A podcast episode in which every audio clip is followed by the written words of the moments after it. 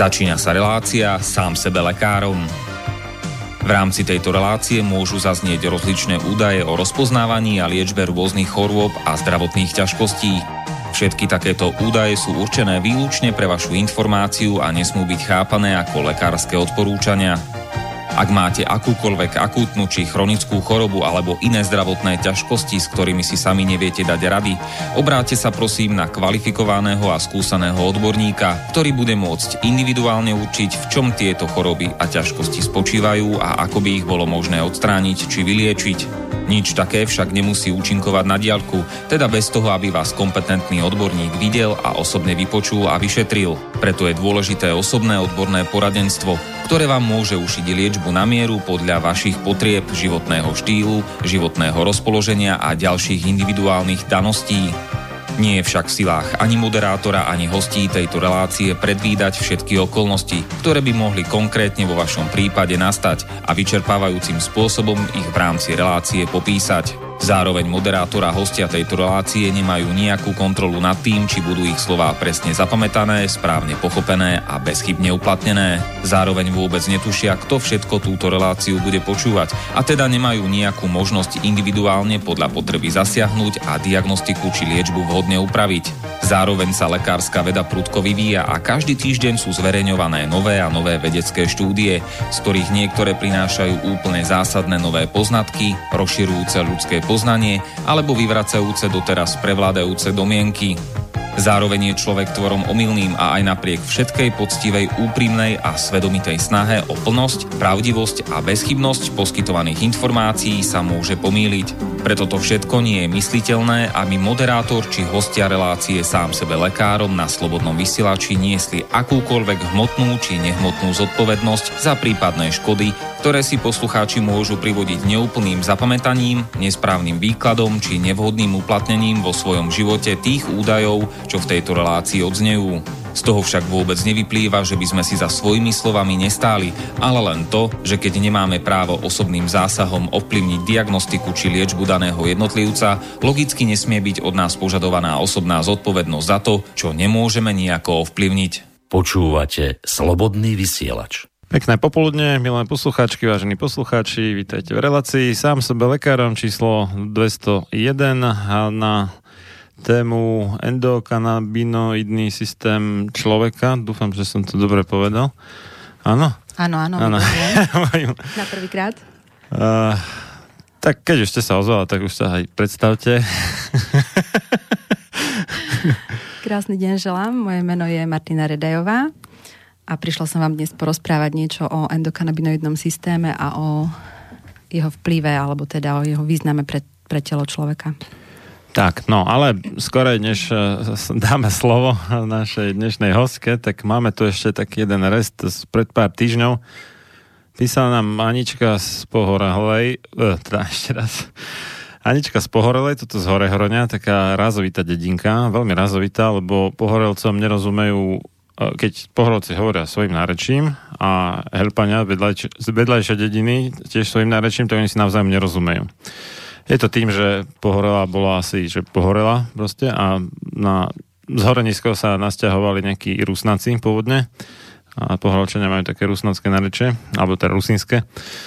Takže je to taká, taká zaujímavá enklava, ale tak neviem. A myslím, že Anička vie po slovensky, takže budete všetci rozumieť. Takže jej skúsime uh, zavolať za chvíľu. No a o čo, o čo beží? Uh, písala o tom, že uh, urobila zrejme najhoršie rozhodnutie svojho života, keď dala svoju 12-ročnú cerku zaočkovať proti ľudskému papilomovému vírusu. To sme už tu preberali niekoľkokrát túto tému. A to vakcínou Cervarix alebo Cervarix, podľa toho, jak to čítame, či po slovensky alebo po anglicky. To je vakcína od spoločnosti GlaxoSmithKline proti iba dvom teda kmeňom HPV vírusu. No a táto vakcína je od 1. 1. 2019 plne hradená zdravotnými poisťovňami. V podstate z príkazu ministerstva zdravotníctva vydúpala to už konečne chvála pánu Bohu bývala ministerka zdravotníctva Andrea Kalavská, ktorá, ako vidno z toho, čo um, stvára, je, alebo bola nasadeným koňom farmaceutického priemyslu. Myslím, že to je dokonale jasné, že odstúpila okamžite potom, ako je neprešiel zákon o tom, že povinné očkovanie bude podmienkou pre zápis do škôlky kto to doteraz ešte neveril a považoval za konšpiráciu, že ona je platená Big Farmou, tak tentokrát to už musí proste každý pochopiť a keď nie, tak nechajte sa vyšetriť u nejakého psychiatra, alebo už potom neviem fakt, čo s vami. No a o tom to je, čiže pani Aničke ponúkli vakcínu uh, Server X, že akože už teraz je to konečne zdarma, ešte nedávno to bolo za 50 eur za jednu dávku doplatok a teraz už konečne poisťovne nám to umožnili zdarma, dajte si tú cerku zaočkovať, však to je úžasné, výborné, parádne. Ultra cool, super, mega, hyper, nie? No a, a aké to teda naozaj bolo, tak to sa dozvieme za chvíľku. Dúfam. No, čo tento telefon neviem ho ovládať, alebo... tak, už to vytáča, už to vytáča. Dobre. Tak, ideme na to.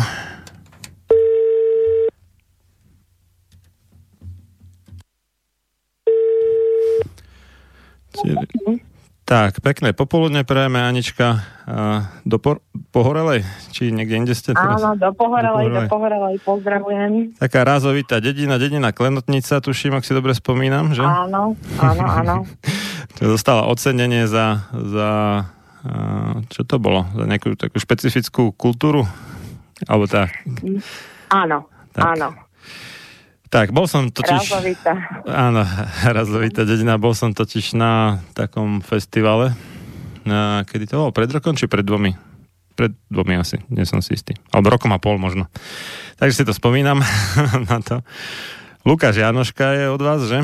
Taký áno, známy áno. kosec, ktorý bol niekoľkokrát aj na Slobodnom vysielači, takže aby už posluchači mali trošku bližšie šajn, že o čom je pohorela Áno. To je taký, taký vzdialený horehron alebo vyšší horehron. Smer východ, Nie, niektorí hovoria, že horehron je od Banskej Bystrice na východ, niektorí, že od Brezna na východ, takže to je už úplne, že... Uh, tak, no. A vy ste teda m, písala na našu adresu sám sebe lekárom zavinač gmail.com, že máte také dosť e, nemilé skúsenosti s očkovaním proti HPV a že o tom rada poskytnete nejaké bližšie údaje médiám, takže sa ospravedlňujem, že som vás nechal tak dlho čakať teda, až teraz odpísal, ale uh, mal som mnoho iných vecí, takže nedostalo sa na vás skorej. Tak Áno. nech sa páči teda. Takže aj ja srdečne pozdravujem všetkých poslucháčov Slobodného vysielača, aj vás, pán Filo som veľmi rada, že ste mi poskytli priestor, aby som mohla teda povedať širokej verejnosti. Eh, nepokladám sa za niekoho, kto je proti očkovaniu. Nikdy ma to v živote nenapadlo, že dceru nedám očkovať, nemali sme žiadne problémy, okrem strachu, hej, ktorý ona už keď bola väčšia, mala zihly, v živote nemala žiadne problémy po očkovaní. Asi šťastená, hej, pri nás stála a Nedávno, pred mesiacom nám prišla pozvánka na očkovanie, ale priznám sa, ja sa venujem problematike detí, ale úplne z iného súdku, sociálno-právna ochrana. A čo sa týka vakcín, ja to všetko ponechávam ako keby tak dôverujem tým lekárom, že veď oni chcú všetko dobre pre tie naše deti. Tak prišla pozvánka, mama mi povedala, ja som sa ani nejako nezaoberala tým, pozerala som dcera mi to nič nehovorilo, hej, tak som išla. Na, na druhý deň som zobrala dceru e, cez telesnú výchovu, že teda to obeháme, dám ju zaočkovať. No, boli sme tam ako naočkovaní. E, dcera má totiž 12 rokov. V ambulancii sa dozvedám, že teda nejde o povinné očkovanie, že je to nepovinné očkovanie. To vás teoreticky ani nemali volať, ako keď to je nepovinné No, očkovanie. samozrejme, že nie. No. Samozrejme, že nie. Hm. Ale teda Všeobecná zdravotná poistenia, alebo teda všetky poisťovne na Slovensku sa dohodli, že teda takýmto spôsobom idú farmaceutický priemysel podporiť a z e, vekovej kategórie 12 až 14 rokov idú robiť pokusných králikov. Hej, lebo ja som predtým nevedela o tej vakcíne nič. Ale následne, ako po zaočkovaní, bohužiaľ, mali sme veľmi, a máme teda veľmi zlú skúsenosť, dceru e, naraz ako zaočkovali, nechcem hovoriť, že 3-5 minút. Proste to bolo také, také časové obdobie, že kým si obliekla svetrík, hej, postavila sa a hovorím, mami, mne je zle. Mne je zle, mami, mne sa točí hlava, mne je na zvracanie. No dobre, tak ako mysleli sme si, že teda to je z toho, lebo ja som v ambulancii počula len superlatíva na túto vakcínu, aké je to fantastické, aké je to, ja neviem čo, tak hm, dala som dceru pichnúť a vlastne dali cerku potom ležať, keď jej bolo zle, dali jej napiť, no ale hovorím si, no čo my tu budeme ležať, ideme domov, hej? Tak nás pustili domov, prišli sme domov, bola som upozornená, že môže mať teplotu, však to je bežné po vakcíne, teplota. Ležala, hovorí mami, ale mi zle, vieš, tak na odpadnutie mi je hlava ju začala boliť, tak som mi dala paralel, opačím čelo horúce, odmerala teplotu 37,8. Dala som ju ležať, reku pospy si, ja som ešte mala nejakú prácu a odišla som. Hej? Ja som ani netušila, čo sa môže deť, ona sa zobudila a s velikánskym pláčom mi volá, mami, prosím ťa, rýchlo príď domov, lebo mňa ukrutne bolí ruka, bolí ma noha, hlava ma boli, šia ma boli, mne je zlé, mne je navracanie, meravie mi ruka. No ja som nevedela, ako som prišla domov. Ja fakt neviem, ja som sa tak vyľakala. Prišla som domov, rýchlo som zabali, toto sme zabali, dala som mi od bolesti tabletky, nič. Bol večer, volám na pohotovosť, dobre zná, že teda sme boli očkované, ale že dcera má veľké bolesti, že ja neviem už čo s tým, že ona je alergička. Tak som podala potom aj lieky, bolo mi poradené na alergiu, hej. Ona má EpiPen, od roka a pol mm, v kuse e, sa nám pretrváva ako alergia. Takže e, už v lete to bolo, takže sa mi dusila, tak nám dali EpiPen, a, ale minulého roka v lete a e, aby som, aby som to... Pa, pardon, že vás preruším, že e, EpiPen to je vlastne epinefrin? Dobre to hovorím? je, áno, to je vlastne látka, Že- ktorá e, uvoľní to svalstvo, aby sa ona neudusila. Mhm, A nie, mhm. niečo ako hydrokortizon, hej, že teda... E, Ho- hormonálny prípravok zase. Do, do, áno, áno. Mhm. No, to, ale vlastne myslela som si, že to je alergia, no len, že tie bolesti pretrvávali, tak e, ja som sa rozhodla teda o 9, že ideme do Brezna. Uh, nestihli sme už samozrejme, kým som dceru zbalila, lebo som, e, lekárka mi povedala, že teda ak, na, ak by nás ona mala teraz na ambulancii, tak nás už určite hospitalizuje. No tak som sa rozhodla, že keď je už je 10 hodín, keď sme prišli do Brezna rovno ísť do nemocnice, nemôžem povedať ani pol slova. Hospitalizovali nás.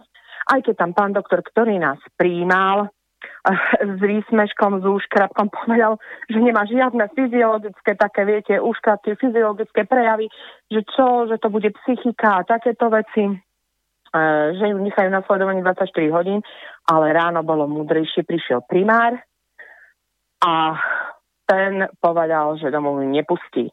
Že teda 72 hodín minimálne na sledovaní, bol útorok večer, keď ju prijali, pušťali ju v sobotu.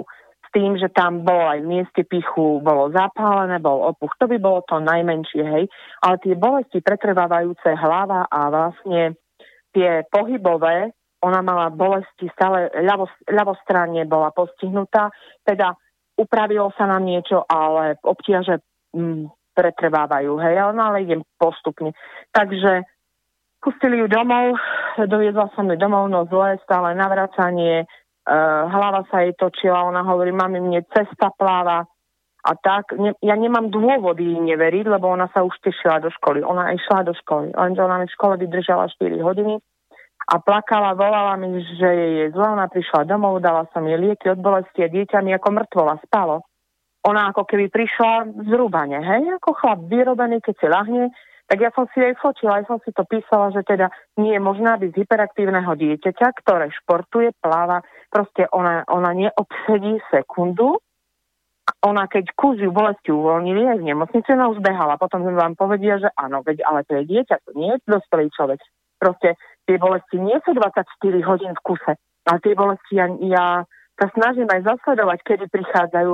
Hlavne ráno jej zvyknú prísť, keď vstáva, keď je ako keby keď sa dostáva do toho života, potom v škole, po únave, keď kus sa poučila a tak, ona mi býva unavená, hla, bolesti hlavy hlavne, hej, a navracanie. Niekoľkokrát mi už jednoducho učitelia domov vrátili, že zvracia, hej, už učiteľka ja nechcela veriť, tak s ňou šla na záchod.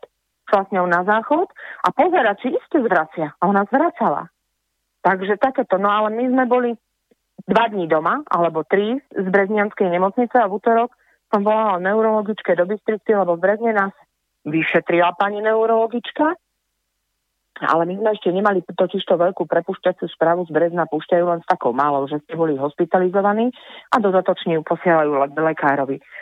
Čiže ja som do Banskej Bystrice, eh, ja si to beriem tak, že takto to chcel ten osud zariadiť, šla bez veľkej prepušťacej správy. Mhm. A prečo hovorím, že takto som šla?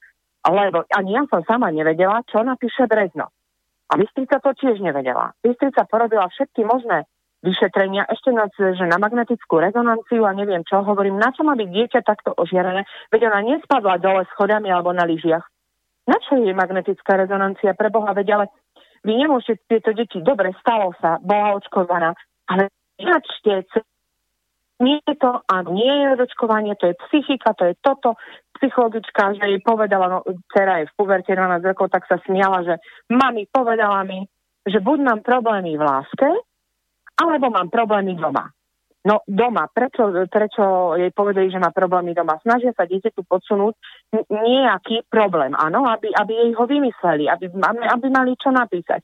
Lebo ja som samoživiteľ, hej, ale pre moju dceru je to prirodzené prostredie, je to prirodzené prostredie, pretože ona od svojich dvoch rokov vyrásta so mnou ako samoživiteľkou sama.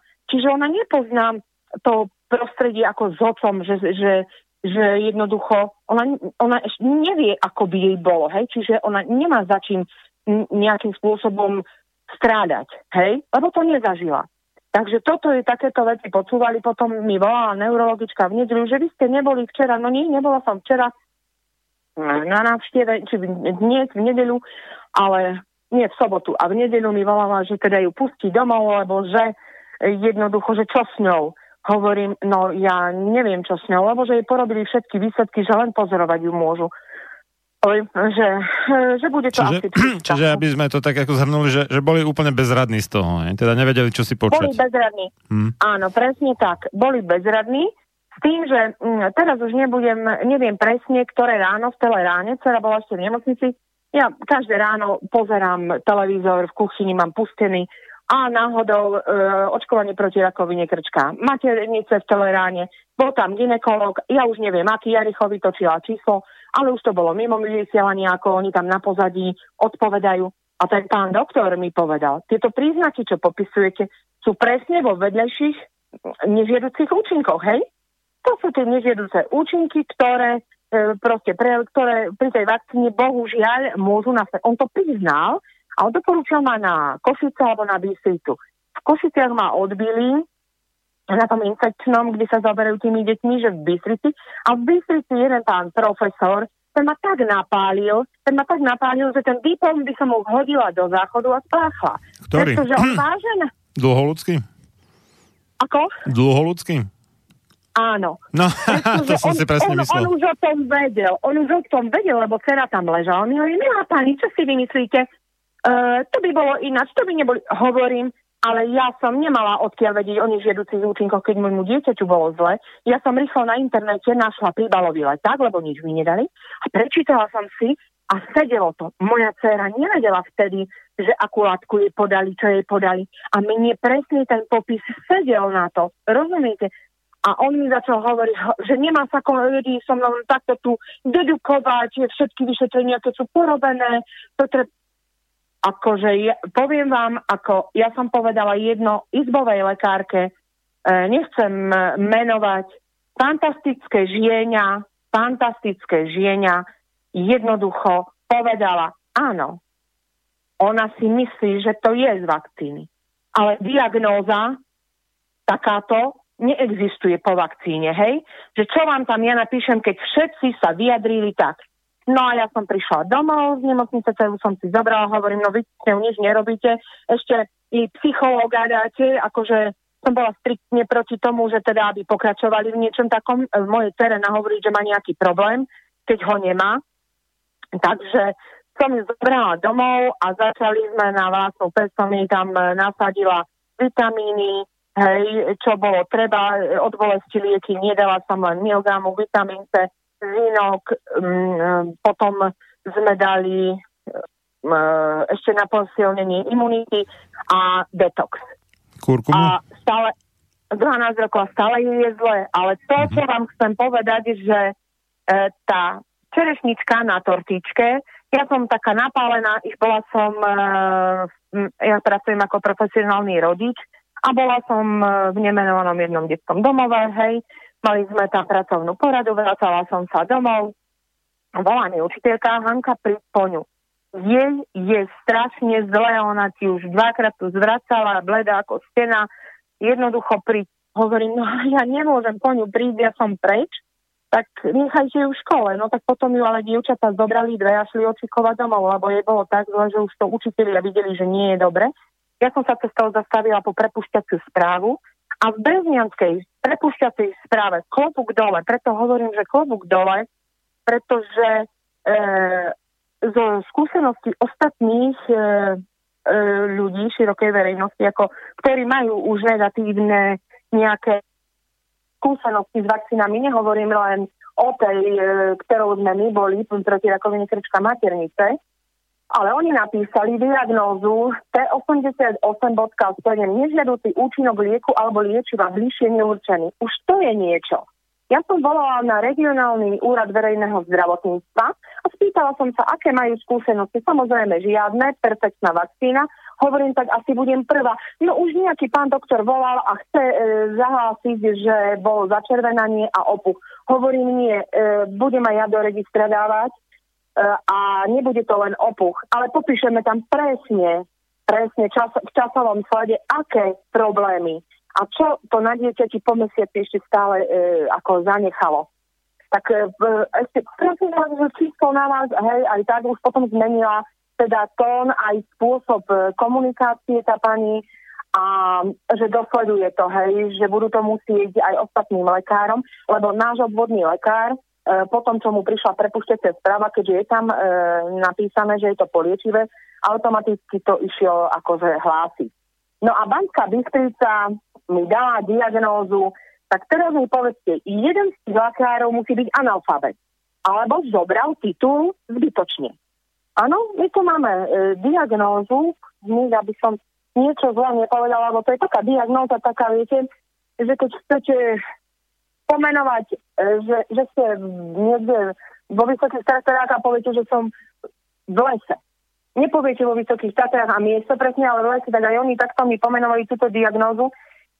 Je to diagnóza R268, nevidno tam dobre, že či ešte čo za tým je, ale iná a bližšie neurčená porucha chôdze a pohyblivosti. Totiž to úterie ľavostranné oslabenie.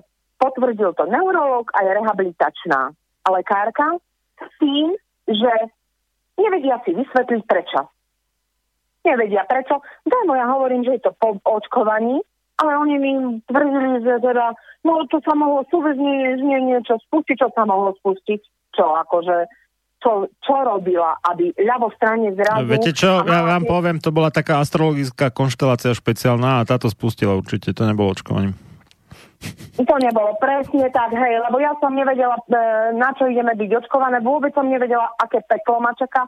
Viete, a najviac, najviac ma mrzí. Lekára poznám, sme kamaráti, lekárka, spolužiačka.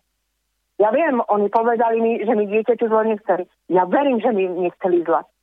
Ale viete, ja som povedala aj to, že farmaceutický priemysel ja ako samoživiteľ nepreštím. Nedo, nedokážem.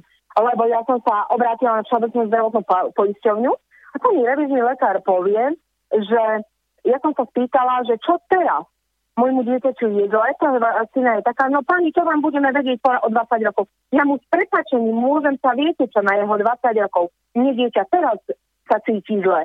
A keď oni niečo dávajú, nejakú vakcínu, tak by ju mali mať natoľko otestovanú, aby vedeli aj čo s deťmi alebo ľuďmi, lebo to je pre dospelých vakcín, ale to sa teraz oni rozhodli zaočkovať populáciu 12-13 ročných, hej, a ešte vám povedia, že vám to dávajú že vám to dávajú zadarmo za to, že som samoživiteľ.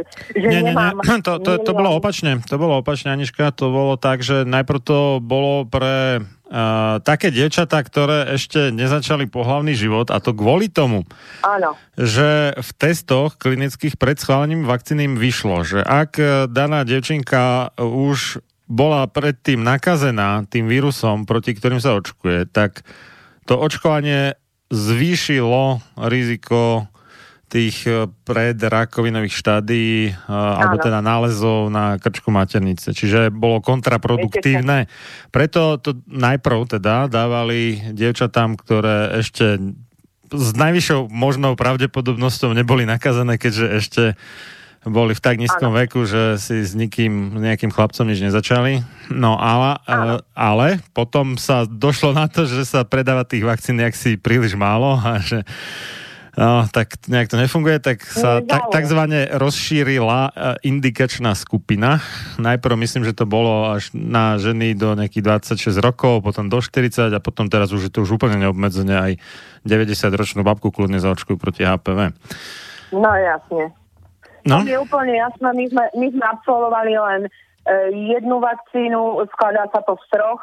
Ja som povedala teda, že vonkoncom nemienim dať dceru, pani doktorka, e, budem ju aj menovať, lebo je to jedna fantasti- jeden fantastický pediater, ktorý mi zachránil pred mnoho rokmi, pred 9 rokmi e, nohu pred amputáciou. Nikto nevidel, že, že tá noha má trombózu a ona to videla, detský lekár. A teraz, keď som bola pri nej, lebo zastupovala, povedala mi, Anka, prečo ste si dceru dali zaočkovať týmto svinstvom? Je to pani doktorka Zubalová, neviem, či som povedala, v polomke povedal, prečo ste to dali zaočkovať dceru tým. Ja svoje deti týmto, ako svoje deti, ktoré ona ako má starostlivosti ako lekár, neočkujem. Hej, vyloženie, aby niekto prišiel, že to sa dožaduje, ale ja neočkujem. Keby ste mali potenciál v rodine, že máte rakovinu, no tak možno by som povedala, že teda, hej, že človek má obavy. Veď práve to som aj ja povedala, veď my E, e, môj, e, moja, moji predkovia zomerali na starobu. Hej? Že teda generačne jediné, jediné ochorenie je diabetes po maminej strane, ale nič iné. Nič iné. A žiadna rakovina v rodine, ani neviem, že či e, jej otca, lebo tam e, tak nepoznám tú rodinu, ale, ale nepočula som, že by sme mali. A ja som sa takto dala, viete, Jednoducho, ja som mala na rozhodnutie toľko, koľko som bola v ambulancii a ja som verila. Ja som verila, keby mi boli povedali, že čo len jedno dieťa môže takto ochorieť, alebo dve, nedám. Pretože ja som mala na výber, keď, bolo, keď mi chceli amniocentézu robiť 35 ročnej pán doktor, ginekolog mi vysvetlil, čo a ako môže byť. Ja som odmietla. Keď je tu len 1%, ja som povedala, že mňa skorej trafí gula ako niečo, nejaká výhra. Čiže ja som si sama povedala, že nie, nedala, mám zdravú 12-ročnú dceru, ktorú som si teraz, teraz dochrámala jednou vakcínou. Lebo hmm. ona má stále bolesti. Nehovorím, že od rána do večera, hmm. ale bolí hlava. E, máva ako také, vráte sa aj to v takých atakoch, že, že nie je to, že ráno presne, nedá sa povedať, že kedy, kedy jej najviac býva zle že jednoducho ťažko, hej? Tak uvidíme, uvidíme, čo ideme robiť, lebo vôbec, vôbec no, neviem. Držím, držím palce, to poprvé. Po druhé, máme tu pár expertov, ktorí sa podarilo všeličo vyliečiť, aj, aj spôsobené očkovaním. Jeden, neviem, nakoľko počúvate teda reláciu sám sebe lekárom. Jedna z nich je doktorka medicíny Ludmila Eleková z Prahy. Tá, myslím, že prevažne skrz nejakú homeopatiu to rieši, ale um, tam treba dodať, že drevá väčšina homeopatov nevie poriadne liečiť nežiaduce účinky očkovania, takže nejaká prvá negatívna skúsenosť homeopatiou v tomto smere by nemala odradiť človeka, to je jedna vec. A potom tu máme Andreja Medvedia, ktorý je taký dosť akože na Slovensku pomery guru v nejakej molekulárnej a bunkovej biochemii a takýchto veciach. A, a myslím, že stojí za to vypočuť si všetky jeho relácie doteraz. Ja to teraz akože nebudem vymenúvať, na, tak, ale ľudia si to môžu nájsť v archíve a vy samozrejme tiež, keď tak potom po relácii vám môžem poslať odkazy a tak a dúfam, no, že sa vám uh, otázka samozrejme, že či sa to podarí úplne vylečiť, to, to je vo hviezdách, ale minimálne no. výrazne zlepšiť dúfam teda podarí. A my už sme teda mimochodom strávili týmto vyše dvakrát viac času, než sme pôvodne plánovali, takže uh, ďakujem veľmi pekne za to, že ste nám rozpovedala váš príbeh a držím palce v ďalšom snažení o lepšie zdravie cerky? Ja som rada, že ste mi dali túto príležitosť, lebo viete, už, nám sa to už stalo. Proste už sa nedá to, aby, aby to nebolo. Ale treba upozorniť ďalších rodičov. Nech si rozmyslia. Nech si zvážia všetko. Mm. Hej, cena ešte predtým dva týždne brala antibiotika. To všetko nehrá do karát jednoducho. Čiže nech si zvážia, veľmi nech si zvážia či dajú zaočkovať alebo nedajú svoje cery zaočkovať. Ja nehovorím, že každému sa toto môže stať, ale aby vedeli, že ak sa im niečo podobné stane, tak budú hodení cez palubu.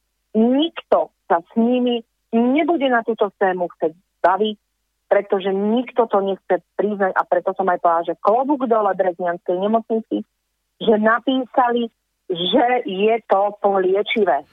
No tak to viete, alebo možno neviete o tom, že profesor Dlholudský nie je profesorom medicíny, ale profesorom sociálnej práce, to po prvé.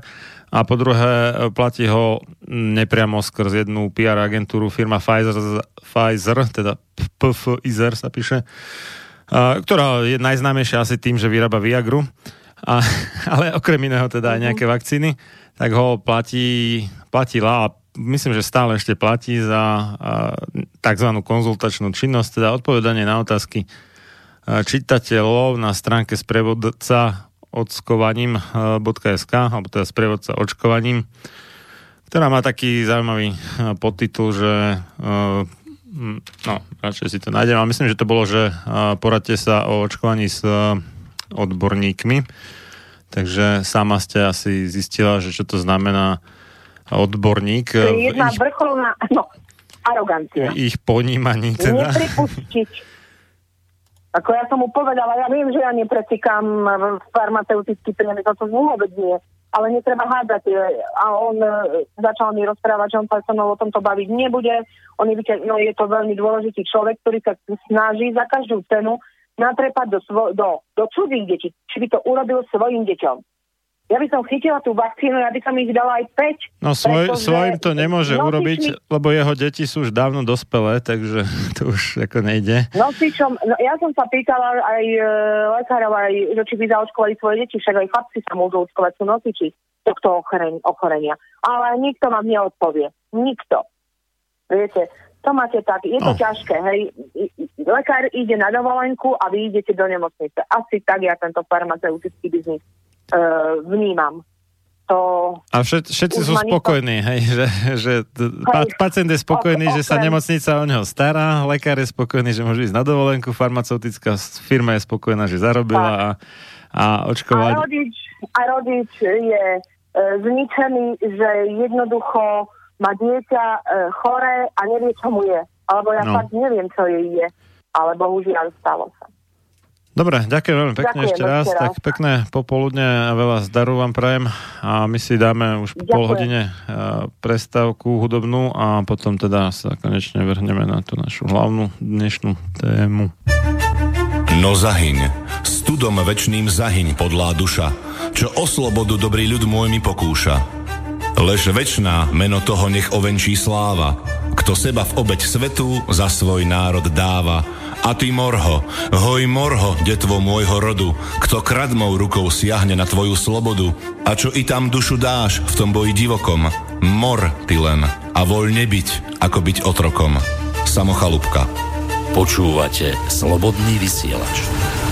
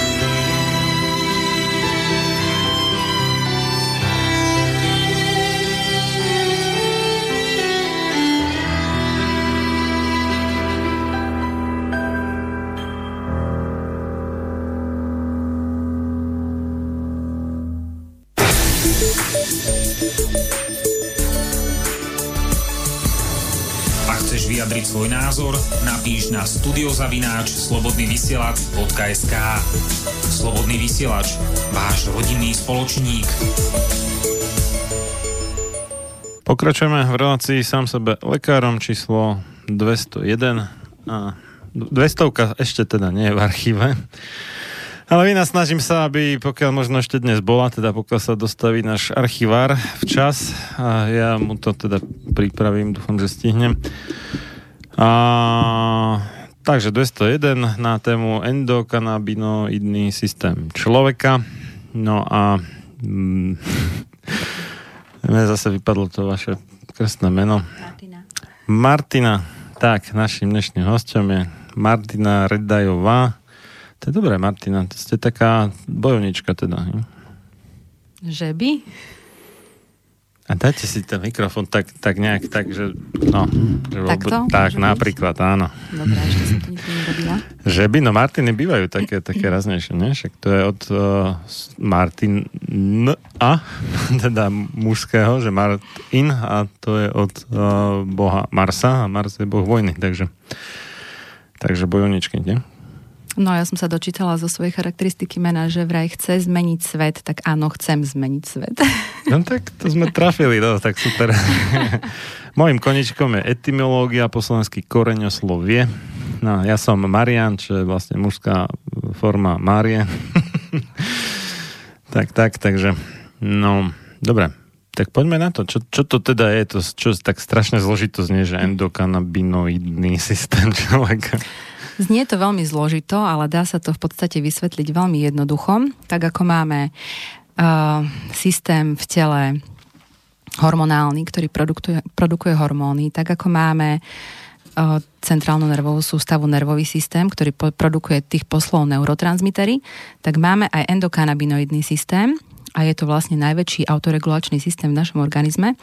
Majú ho všetky vyššie živočišné druhy, okrem cicavcov ho majú aj vtáky, obojživelníky, ryby, Čo to je autoregulačný systém? samoregulačný systém, vlastne regula- regulačný systém tela. A čo, čo znamená samoregulačný? Že sám seba reguluje? Áno, sám seba že reguluje, Nie je regulovaný presne. zvonku, ale sám Ale seba sám reguluje. seba reguluje, Á, tak áno. Dobre, ďakujem. a reguluje teda telo. No a dokonca ho majú aj morskí ješkovia. No a tento systém um, existuje na zemskej, na, na teda planete Zem už vyše 600 miliónov rokov a vyvinul sa dávno pred príchodom dinosaurov, takže naozaj je tu veľmi, veľmi dlho. No a pretože tento systém sa vyvinul... Moment, to, to už akože aj, aj dinosaury fajčili trávu? Či... kto, to, kto to povedal niečo o fajčení trávy? A, dobre, tak nič. No.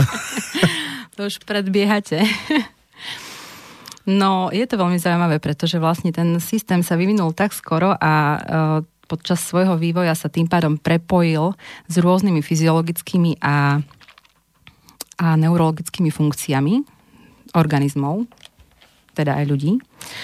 No a bol objavený vedcami a, až v roku 1992, čo bola pre mňa taká veľmi zaujímavá informácia, že dnešná moderná medicína alebo výskum sú tak ďaleko a vlastne takúto zásadnú vec objavili tak nedávno. Nemal na tom podiel ten... Um, Pán docent Hanuš, nie je už profesor? Ešte stále docent iba? neviem, či už je Mne sa- mne sa profesor. mári, že už Keď som si ho včera bude. googlila, aby Áno. som mu ne, neukryudila, tak uh, som tam videla docent pred menom. Aha. Alebo Ale to je otázka, že na akej stránke, alebo či, či to na Wikipédia. priamo... No, Wikipedia, Wikipedia, či to priamo na stránke tej Izraelskej univerzity, či Nie, nie, hebrejskej. môže byť, že už je aj pán profesor, tak keď je, tak sa veľmi ospravedlňujem. Lumír Hanuš teda, no.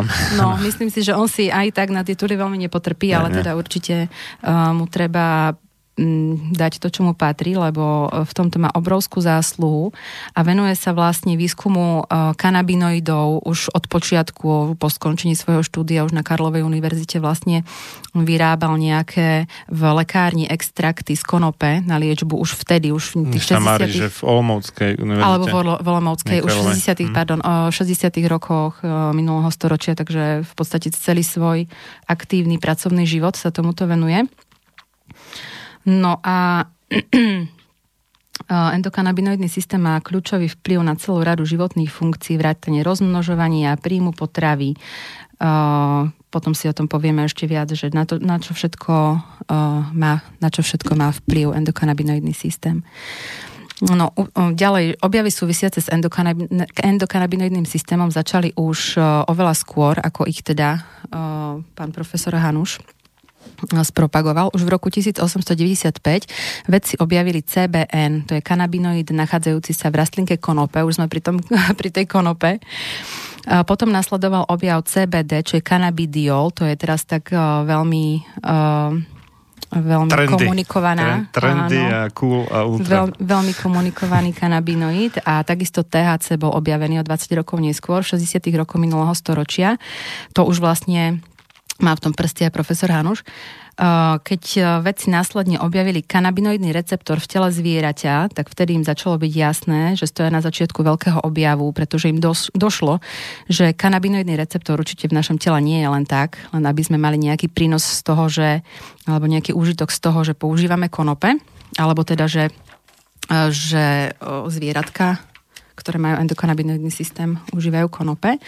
A ukázalo sa, že endokanabinoidný systém je, najväčší, uh, je najväčšia alebo jedna z najväčších neurotransmitorových sietí v tele. No a najlepší spôsob, ako si... No, neurotransmitter teda, hej, to je taký tiež pekný výraz. Ja, ja som ako zlý na tých mojich hostí v tom zmysle, že ja im nedovolím tu chrliť nejaké odborné pojmy, bez toho, aby vysvetlili, o čom no. to je. Uh, je to vlastne signál, sieť... Uh, neurotransmitter je v podstate chemikália, teda nejaká zlúčenina, ktorá slúži ako... Na sprostredkovanie signálu. Tým, že sa prenesie z jedného bodu do druhého bodu, Áno. alebo z jednej bunky do druhej bunky. V podstate. A prenesie nejakú informáciu, čo sa má robiť. A ten transmitter môže byť dvoch druhov, že jeden je excitačný a druhý inhibičný. Excitačný vlastne to ako vybudí, napne Áno, a inhibičný je opačne, že uvoľní alebo teda utlmi a tak. Môžu to byť agonisti, antagonisti a podobné záležitosti, no, no, no, takže no. môžu vyvolávať... Čo, čo ľudia určite budú poznať, alebo drvia väčšina našich poslucháčov je glutaman sodný, lebo áno. tomu sa snažíme vyhýbať v potravinách. Áno, áno. Je to inak, ale úplne, že prírodzená zlučenina prítomná v našom tele. Aj prírodný, no presne. Ale problém je, že keď ho máme príliš veľa, tak tak nám veľmi vzruší tie naše nervové bunky, že od zrušenia až zomrú. Sú potom Takže... excitované. No to je vlastne princíp vo všetkom. Vo všetkom by mala byť tá prirodzená rovnováha. To nazýva excitotoxicita. Čiže jedova, jedovatosť skrz ako prílišné pre, no, prežhavenie, alebo ak by sme Áno. to nazvali. Takže tak. Takže toto sú teda pre, pre. Sa, od rozkoše, rozkoše sa tak. aj psi bešnia, nie? Tak sa to rozpráva, takže tak nie. Od no. rozkoše psi bešňajú, no.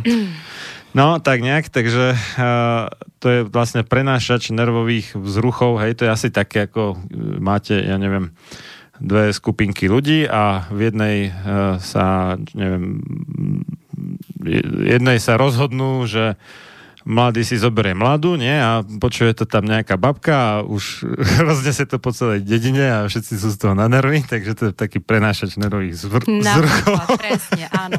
To ste pekne vysvetlili. No, nejaký no, no. vonkajší mechanizmus, nejaký, nejaká re- akcia vyvolá reakciu. To je vlastne asi princíp toho aj tak, takže, akcia a reakcia. Lebo ne, neuro to je ako nerv a transmitter je prenášač, prenášač. prenášač nervových vzruchov. No, tak. Áno, takže vlastne endokanabinoidný systém je jednou z tých najväčších sietí, ktorú v tele máme. No a môžeme o ňom uvažovať uh, v podstate takže je zodpovedný za udržiavanie rovnováhy rôznych fyziologických funkcií tela. Takže úplne zjednodušene môžeme povedať, že endokanabinoidný systém nás udržiava v rovnováhe. A keď si to tak zjednodušene povieme, keď je niečo v rovnováhe, tak je to v poriadku. Ako náhle je to vychylené v rovnováhe za, z rovnováhy za nejakú únosnú hranicu, tak vtedy nastáva nejaký problém. No a z tých fyziologických funkcií, ktorý endokanabinoidný systém ovplyvňujú, sú napríklad reakcie imunitného systému, náladu ovplyvňuje pohyb, koordináciu, spánok, chuť hlad, metabolizmus vo všeobecnosti. Pamäť a kognitívne funkcie, ďalej aj telesnú teplotu, pH, senzorické spracovanie, teda napríklad aj vnímanie bolesti. No a um, dočítala som sa, že so zaujímavým vysvetlením prišli v roku 2012 vedci z Nemeckého inštitútu molekulárnej psychiatrie v Bonskej univerzite. Podľa nich aktivácia endokanabinodné, pardon, bože, dnes to poviem asi 200 krát, Bonské, áno. Bo, aha, v Bone, to je to bývalé hlavné mesto západného Nemecka. No, pokým tak... sa nezjednotili. No a podľa, podľa nich vlastne aktivácia tohto endokanabinoidného systému dokáže v mozgu spustiť akúsi takú antioxidačnú čistku, ktorá nielen odstraňuje poškodené a choré bunky, ale tiež zodpoveda za určitý stimul na produkciu nových buniek, takže vyslovene taká upratovacia čata. Nových buniek? Nových buniek. Ako aj nervových? Aj nervových, samozrejme, to už je dávnejší máme, objav. My máme ako v našej lekárskej obci, že sme počuli tú Aničku z Pohoralej, že, že sú tak v obraze tí mnohí lekári, že oni absolútne netušia, čo sa za posledných 30 rokov vyskúmalo. No. Takže, Takže netušia stále, tom, stále tvrdia stále napríklad, že autizmus je neliečiteľný a takéto veci, lebo, mm. lebo keď už sú raz tie neuróny zabité, tak už proste smola, už sa s tým nedá absolútne nič robiť. Áno, to je taký zastaralý Treba iba zmieriť a nehľadajte nejakú liečbu, to je márne proste a takým štýlom. Áno. No, no akože um, treba sledovať asi tieto mo- moderné trendy veci, a moderné no. výs, pretože tá veda ide tak uh, neskutočne rýchlo napred a všetky tie veci, ktoré boli ešte včera pravda, dnes už sú vyvrátené a už sú známe nové mechanizmy a to si myslím teda, že to, že, sa, nejaký, že sa toto deje... Nejaký si mysl... profesor alebo čo, niečo tak, ako bol, bol prednášajúci na, na Harvardskej lekárskej fakulte teraz mi vypadlo meno, ale ja by som to vedel dohľadať časom, ktorý povedal svojim študentom, že, že v čase, keď už dokončíte svoje štúdia, atestácia tak, tak 50% z toho, čo ste sa tu naučili, už nebude pravda. Jediný problém je, že neviem, ktorých 50% to je. áno, áno, presne tak. Tak to keby vedel, tak už by bol niekde inde. Ale napríklad veď um, poznáme ucelený systém vedomostí, ktorý prežil tisíce rokov, ne, nepoviem síce, že tisíce rokov, lebo neviem do histórie, ako je to s tradičnou čínskou medicínou napríklad, ktorý funguje Ale aj Ajurveda je ešte staršia než Ajurveda, tradičná. presne. To, to sa vlastne v rámci Ajurvedy traduje, že nejaký Číňan došiel do Indie, tam niečo okúkal, trochu to pomenil a vznikla z toho tradičná, tradičná čínska, čínska medicína, ale Ajurveda je vlastne základom ešte pre tú tradičnú čínsku a je teda ešte o neviem koľko presne, ale myslím, že minimálne tisíc rokov staršia. No hm. presne, takže tento ucelený systém tu už máme, takže máme sa z čoho učiť, ale um, ako podľa mňa je veľmi dobre vedieť aj na tej molekulárnej úrovni, že čo ako funguje, ale zase na druhej strane asi skôr empiricky, keď sa pozrieme na to, že čo tým ľuďom v skutočnosti funguje, tak aby sme to potom nepotláčali zbytočne nejakými domnelými faktami, ktoré máme akože potvrdené a potom zase o 10 rokov vyvrátené a takto sa točíme v blúdnom kruhu. Tam je najväčší problém v tom, že medi- teda nie medicína, ale niektorí predstaviteľa tej tzv. modernej medicíny, ja to nazývam radšej teda farmaceuticko-chirurgické, to je taký asi presnejší výraz, lebo klasická sa nedá povedať, klasická je práve, že skôr tá Ayurveda a toto je nová. Toto je západná medicína, možno asi taká nie? Lebo za, severozápadná skorej. A, áno, lebo juhozápadná až tak moc nie, tam sú takí tí e, indiáni, amazonskí a tak, to je, to je úplne iná káva, takže áno. severozápadná medicína. Áno, áno. Tak, eh, no čo som to chcel povedať? No nič. Tak v podstate, keď sa vrátime k tej úvahe o rovnováhe v našom tele, môžeme si to predstaviť tak, že kedykoľvek je rovnováha, alebo teda homeostáza odborne, nášho tela narušená, naše telo aktivuje ten endokanabinoidný systém a ten rovnováhu opäť ustáli pomocou tých svojich mechanizmov, ktoré má. Už viem, čo som chcel povedať, že mnohí títo predstaviteľia tejto severozápadnej medicíny, alebo pseudomedicíny skôr podľa mňa, hovoria, že toto nie je možné. Ako, ja som z tých ľudí, ktorých asi nič okrem Microsoftu a Windows nedokáže dopáliť viacej než veta, že toto nie je možné, toto sa nedá proste a tak. tak sa hovorí, že, že nehovor, že to nie je možné a odstup a, alebo urob miesto pre tých, ktorí to zrealizujú. No. To je veľmi pekný výrok, áno. No. Mám nejaký podobný, keď si, ho, keď si na ňo spomeniem.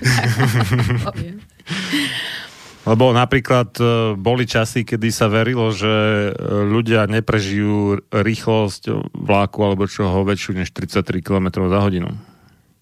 No, to, to skutočne verilo kedysi. Tak teraz máme 8G. Pr- prvé, prvé párne stroje. 8G to už je moc, ale to asi tam musia byť tie anti obleky a tieto srandičky, to, to nie je úplne že bežné. Tak ale... 4G majú bežne, no tí piloti, to som asi prestrela tých 8G. Ale povedzme, že to TŽV, ako že to jak tak no, prežije človek aj bez anti obleku a, a vytne to ako v maxime nejakých 570, čo si tuším, čo bol rekord kilometrov za hodinu, tak to máme skoro 20 krát viacej. Mm-hmm. No a vidíte, je to možné, no. Takže... George Orwell by si asi nepovedal v roku 1948, že naozaj budú obrazovky všade. A teraz už majú všetci obrazovky všade, v každom vrecku. Tam to vyzeralo ako taká utopia. A vidíte to. No, takže sa držme toho, že všetko je možné a to len chcem apelovať aj na poslucháčku z úvodu tejto relácie, že áno, všetko je možné, len sa toho treba držať a spôsoby sa určite nájdu. No a dobre fungujúci endokanabinoidný systém je teda základom nášho pevného zdravia a dobrého pocitu vo vlastnom tele. To sa označuje takým jedným slovičkom, síce zahraničným, ale dá, dá sa to zaradiť pod wellness, pod taký ten dobrý pocit vo vlastnom tele. No a hlavným cieľom... Endok... To hovorím akože blaho, alebo niečo také, nie? No, môže to byť blaho, presne si to preložme po slovensky. Nenašla som na to ekvivalent, a, ale mne sa toto páči, mm-hmm. že vlastne keď idem do wellnessu, nemusí to znamenať, že idem niekde do sauny, ale môže to znamenať, že idem si pre telo robiť pre seba, pre telo, pre dušu, pre ducha, lebo to je vlastne spojenie. Mm, ten wellness to je spojenie, integrita toho tela, ducha mysle, takže ten wellness si môžeme nosiť aj každý deň so sebou. Tak to môže ísť na nejakú meditáciu alebo na nejaký skupinový spev trebárs a je to tiež wellness Čokoľvek, v podstate. Presne, aj toto je, aj to je wellness. Hlavným cieľom endokanabinoidného systému je teda udržiavať stabilné vnútorné prostredie napriek zmenám vonkajšieho prostredia. No a poďme sa teraz bližšie pozrieť na zložky endokanabinoidného systému. Ten sa skladá z troch hlavných zložiek a to sú kanabinoidné receptory, to sú vlastne tie miesta, na ktoré sa tie prenášače viažu. Potom sú to endokanabinoidy, to sú teda tie chemické látky, tie prenášače, ktoré sa tam viažu a skladá sa z uh, enzymov, ktoré jednak syntetizujú, takže vytvárajú tie endokanabinoidy a potom ich aj štiepia. Keď už splnia svoju funkciu, tak ich rozštiepia. Endokanabinoidný systém je schopný vyrovnávať mnohé funkcie tela vďaka tomu, že všade po tele máme uložené CB, CB receptory, teda kanabinoidné receptory. Nachádzajú sa na povrchu buniek, nachádzajú sa napríklad v mozgu, v centrálnej nervovej sústave, imunitné, v, v imunitnom systéme, na, v bunkách spojivového tkaniva a kože, orgánov a žliaz v našom tele, to znamená, že vo všeobecnosti všade. To znamená, že naše telo si dokáže vytvárať svoj vlastný matroš. Teda. Áno, naše telo si vytvára svoj vlastný matroš. Na tieto receptory sa viažú mnohé látky, ale sú určené samozrejme pre endokanabinoidy. Naše telo si to vytvorilo, pretože si vytvára vlastné kanabinoidy. To endo znamená, že vlastné, že? Áno, a exo, exo by bolo exo zvonku. sú iné, napríklad zvonku. fitokanabinoidy, to sú tie kanabinoidy, Rastlina. ktoré sa nachádzajú v mhm. rastlinkách, presne tak.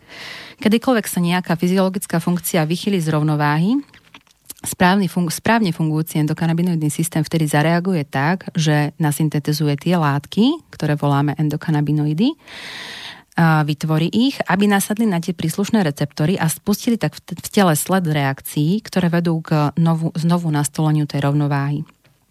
Takýchto receptorov máme v tele viac druhov, najpočetnejšie, najviac preskúmané sú CB1 a CB2 receptory. Každý človek má iný počet týchto receptorov a líši sa ich, aj ich umiestnenie. Nemôžeme povedať, že každý sme iný, takže Ako vlastne počet, v tomto. Čo, že, že na jednu bunku daného typu má jeden človek X a druhý... Y, áno. 2X, alebo tak? Áno, môže byť rôzne. A dokonca navyše Aha. telo má schopnosť v závislosti od rôznych podnetov počet týchto receptorov v tele aj rôzne meniť podľa potreby. Odstraňovať Aha. ich a pridávať. Dobre, takže aby sme si tak premenili na drobné, tak to vlastne znamená, že niekto na rovnakú dávku matroša teda reaguje viacej a iný menej. Áno, Pri rovnakej váhe, výške. Áno, presne mm. tak.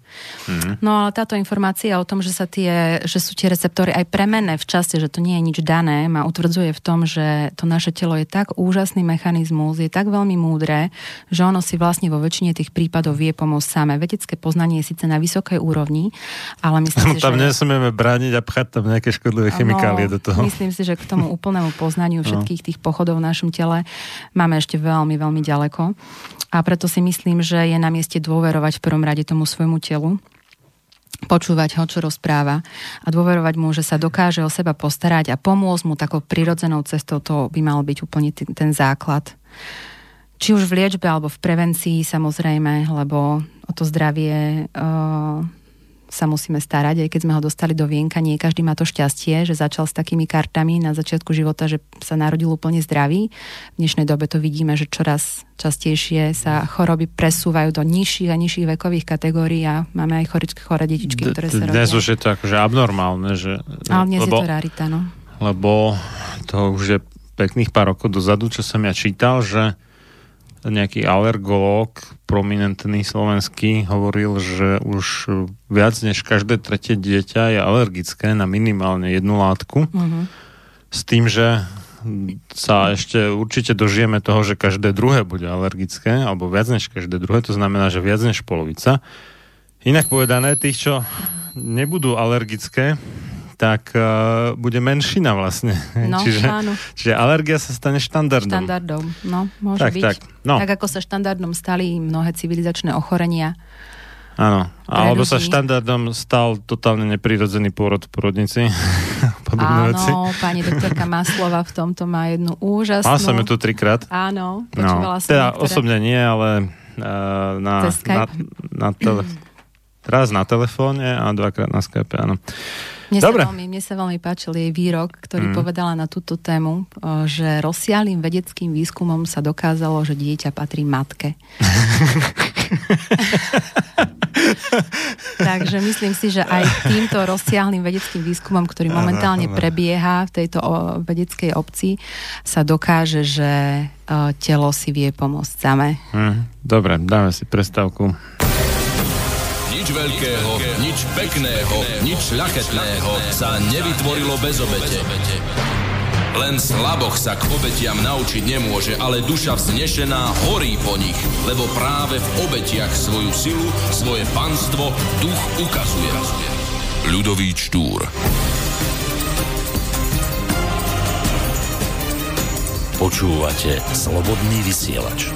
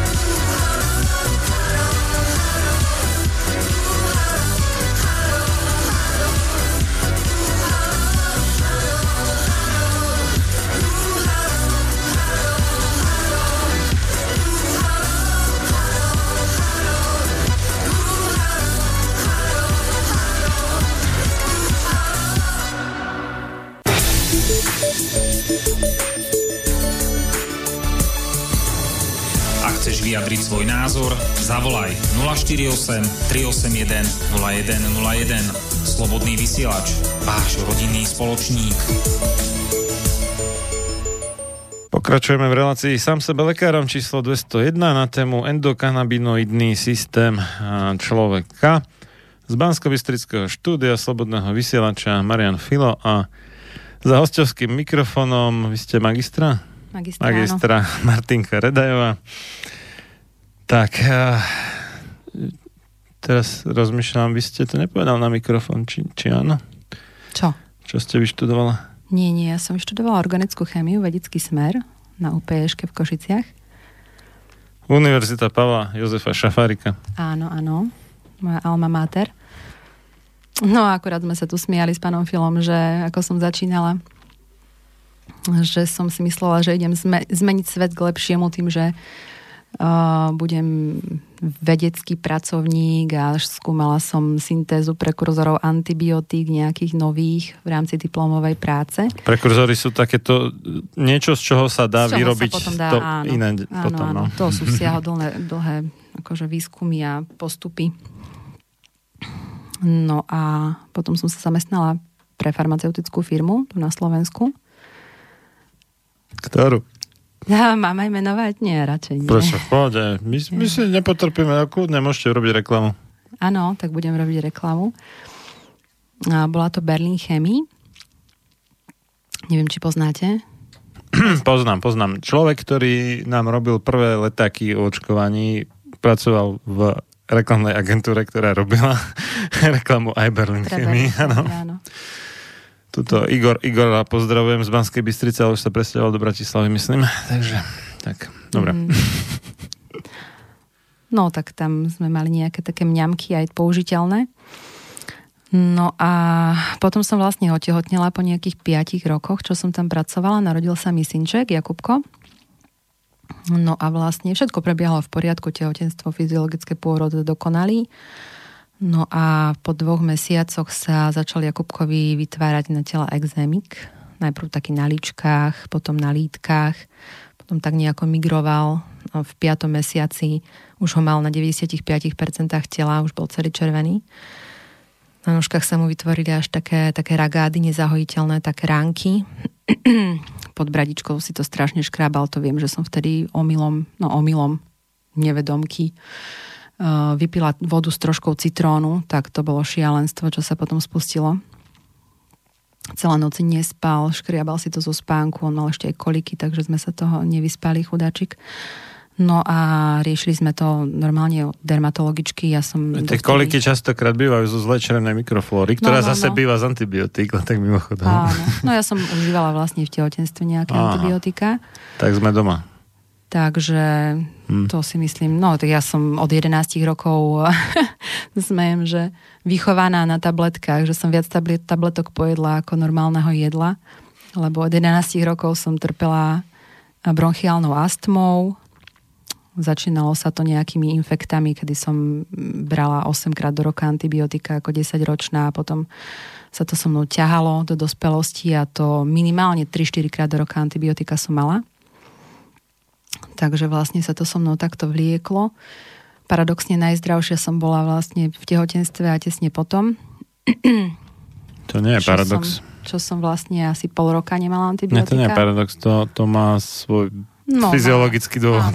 Áno, áno, áno. Takže pol roka som vlastne nebrala antibiotika, ale aj počas tehotenstva som ich raz musela vybrať v nejakom štvrtom mesiaci či piatom na takú výraznú infekciu a potom po narodení synčeka v nejakom treťom mesiaci asi už som mala zápal priedušiek, takže som si nasadila, teda mala som antibiotika.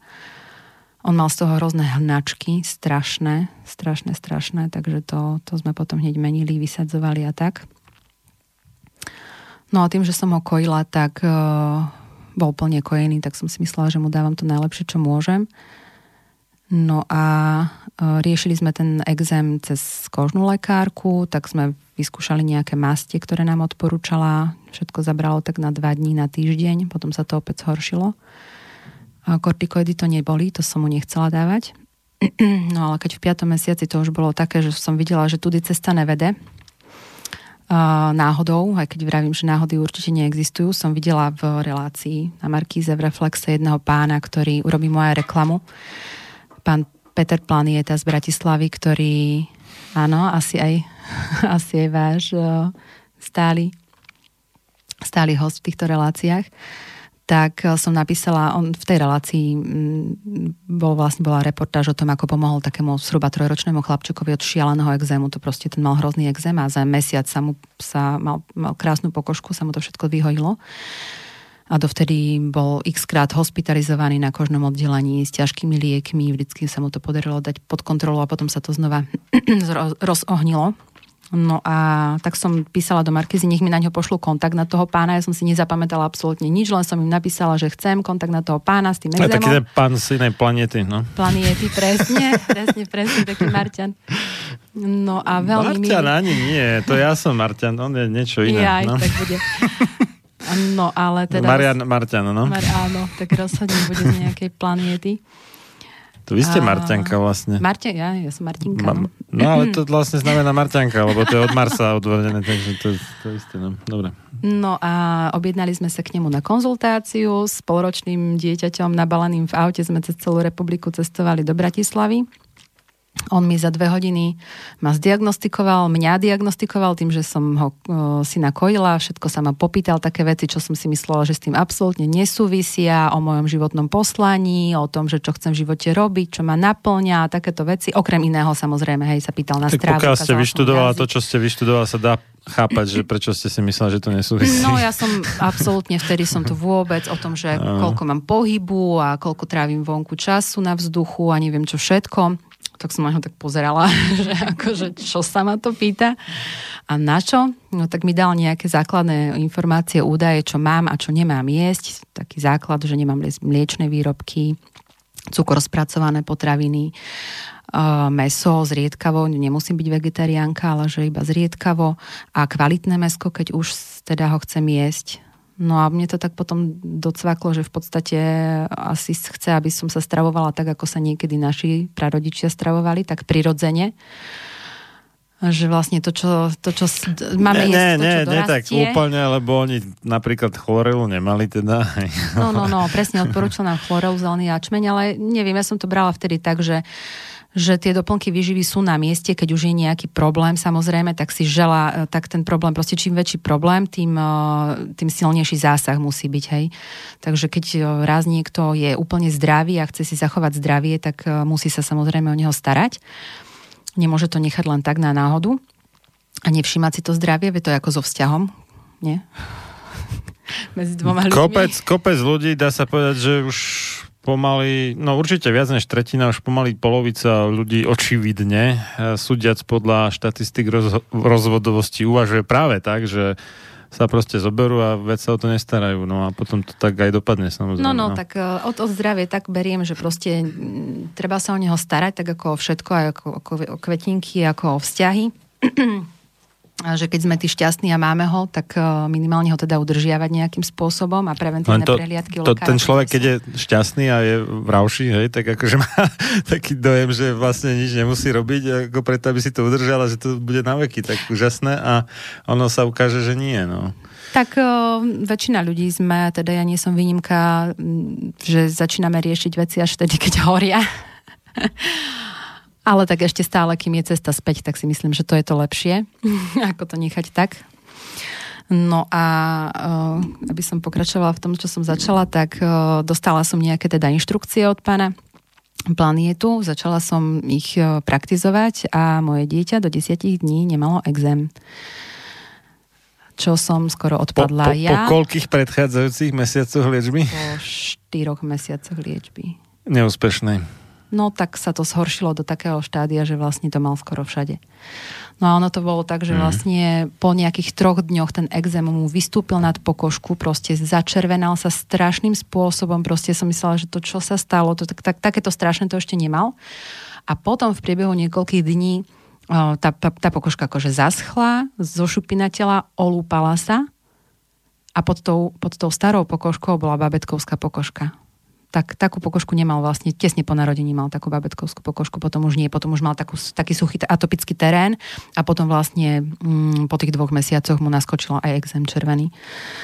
Takže som si povedala, že že zázraky sa dejú a že ako je to možné, že je to také jednoduché. Lebo akože nebolo to až také jednoduché, keď si predstavíte, že som musela zmeniť úplne jedálniček zo dňa na deň.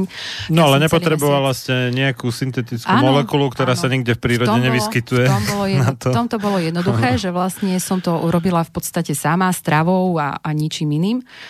No a to bol pre mňa úplne, uh, to bola šoková terapia vtedy som začala, začala som to skúmať ja tým, že tá moja duša vedecká nebude mať pokoja asi nikdy, tak som začala skúmať, že vlastne s čím to má dočinenia, ako je to možné. Začala som e, študovať, googliť, neviem čo všetko. Knihy som si nakúpila. Ste sa pýtala doktora Google? O, tak o, aj tam sa dá nájsť niečo pekné. Ja si robím srandu, lebo tí naši obľúbení lovci šarlatánov a si robia posmešky z nás, že, že konzultujeme s doktorom Google. Ja, takže... No, na Google sú aj najmodernejšie štúdie, ktoré sú na stránkach NBI a proste vlastne všetko je na internete. Len si treba vybrať. To v dnešnej dobe máme toho, máme z každej oblasti v podstate. Máme prebytok informácií, máme prebytok všetkého. Keď sa pozrieme dookola, tak máme toľko vecí, toľko toho a väčšinou zbytočnosti dôležité v dnešnej dobe podľa mňa je v prvom rade si vedieť vybrať. Toto som ja vysvetloval s tým št- dvom starým štruktúram na teatrojke v relácii, ktorá m, mm, prebehla teda v piatok 22.11.2019 do 20.00 mala byť do 21.00, ale asi sa to moderátorovi moc páčilo, tak to nechcel uteť príliš skoro. Takže bola až do 21.20.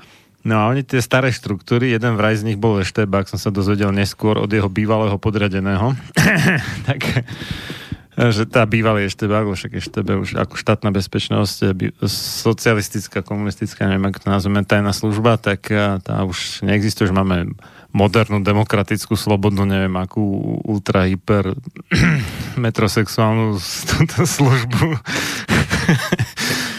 no a zvanú SIS. Slovenská Aha. informačná služba. Ja som, moja, moja prvá frajerka bola Silvia, ako prezývaná Siska hmm. tiež. Áno, tak... kamošku Sisku tiež sa. E, pozdravím aj Silviu do, do Bánovej časti Žiliny. Neviem teda, či tam ešte býva, možno už sa mhm. vydala niekam inám, netuším. Nemám s ňou kontakt. No, takže... A, tie dve sa... staré štruktúry. Tie dve staré štruktúry. Ja som tu ktoré, ktoré, ktoré, ktoré, ktoré teda zrejme nevedia používať internet a preto im to tak vadí tak uh, uh, si myslia, že čokoľvek na internete sú hovadiny typu uh, na to, aby ste predišli zamoreniu z chemtrail si musíte dať nejaký igelit okolo, teda nie igelit, alobal okolo hlavy a takto srandy, hej? čo je veľmi vtipné, lebo keď tam na jednu stranu tvrdia, že sa rozprašuje hliník s, s chemtrailsov a potom si ten hliník dajú priamo na hlavu v oveľa väčšom množstve, tak to mne moc akože nedáva veľmi zmysel, teda, hej, ale ako dobre. Homeopatia podobné podobným, nie? No ale to, to nie je homeopatia, lebo to by tam muselo byť menšie množstvo, ale oni ho tam majú väčšie, oveľa väčšie množstvo tým alobalom. O tom potom. Dobre, no takže, si... takže e, tak to bol taký ten ich narratív teda, alebo teda poviedka, alebo ak by sme to nazvali, že, že tí rodičia laici, teda tí, čo nie sú mudr, tak a, a, tí si na internete dokážu nájsť iba hovadiny typu chem, chemtrails versus alobal na hlave.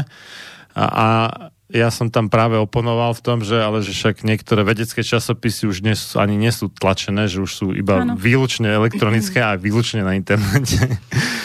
ale asi to tam tak trošku zaniklo v tej relácii a a mne to príde, že človek, ktorý argumentuje tým, že e, rodič si niečo našiel na internete a preto to musí byť blbosť, tak uh, je nejaký včerajší a 100 rokov za opicami. No, no, to mi z matematického hľadiska nedáva význam ano, veľmi. No. no. no, ale každopádne teda máme prebytok všetkého a v dnešnej dobe je kritické to, to kritické myslenie asi. No a keď sa vrátime k tým... Kritické je kritické myslenie, to znie dobré. Ešte raz v tejto relácii poviem slovo kriticky na koniec, keď sa budeme baviť potom no, po, po, počkať, počkať, počkať. Moment, aby, aby ja teraz zase zahrám frajera, že rozumiem, o čom je reč. To, ten slovný koreň, z ktorého je odvodené slovo kritika, v grečtine znamená súd. Ako no. súdiť, usudzovať a aj súdny rozum. Vlastne kritické myslenie je vlastne súdny rozum v preklade do Slovenčiny. Tak. Takže mali by sme teda tie veci chytiť, súdnosť, posúdiť. Súdnosť, tak, tak, no. Nejakým spôsobom posúdiť a potom podľa toho, či nám to zapadá alebo nezapadá do našej hmm. predstavy o našej realite, tak si to potom tam nejako nainštalovať, možno? Vpraviť po slovensky. Vpraviť. nainštalovať. Dobre. Ja Začnem mám, aj ja vás od... Ja mám, ja mám, nie, to, to, to vám, to, nie, fakt vám to ukážem, ja mám normálne v, v počítači a tie prečinky nazvané tak akože nie že, nie, že filmy, ale alebo movies, alebo videos, ale obrazohyby napríklad. Obrazo, no to môže byť zaujímavé. Alebo ale... nie fotografie, ale svetl obrazy. Svetlo obrazy. Fotografie. ja si tiež dávam topánky do topánkovníka a nie do botníka. To by ešte bolo najmenej, lebo ako bo, bota je bežný český výraz. Aj keď teda boots po anglicky, hoci teda už nie bežné to, všetky topánky, alebo čižmy, je také veľmi podobné, asi to súvisí. No dobre. No, tak sa vráťme ku endokanabinoidnému uh, systému, pretože okrem 6-ročného ano. Jakubka máme 1,5 ročnú cerku Elišku, ktorá je ešte stále kojená, tak za chvíľočku bude e, asi... Líška. Eliška bude potrebovať asi mamu. Aha. Takže... Tak dáme prestávku. Takže poďme bez prestávky. Nie, myslím vtedy, keď bude potrebovať. Jaj, aha, tak, no. no, neviem, dobre. Máme limit do 14.30, no. Môžeme, môžeme poďme, aj... poďme na to, potom budeme kecať. Dobre. na rôzne témy. Jasne. Takže na kanabinoidné receptory sa v našom tele viažu látky, ktoré si naše telo tvorí samé v prvom, v prvom rade. Na to, na to ten systém máme, teda tie endokanabinoidy.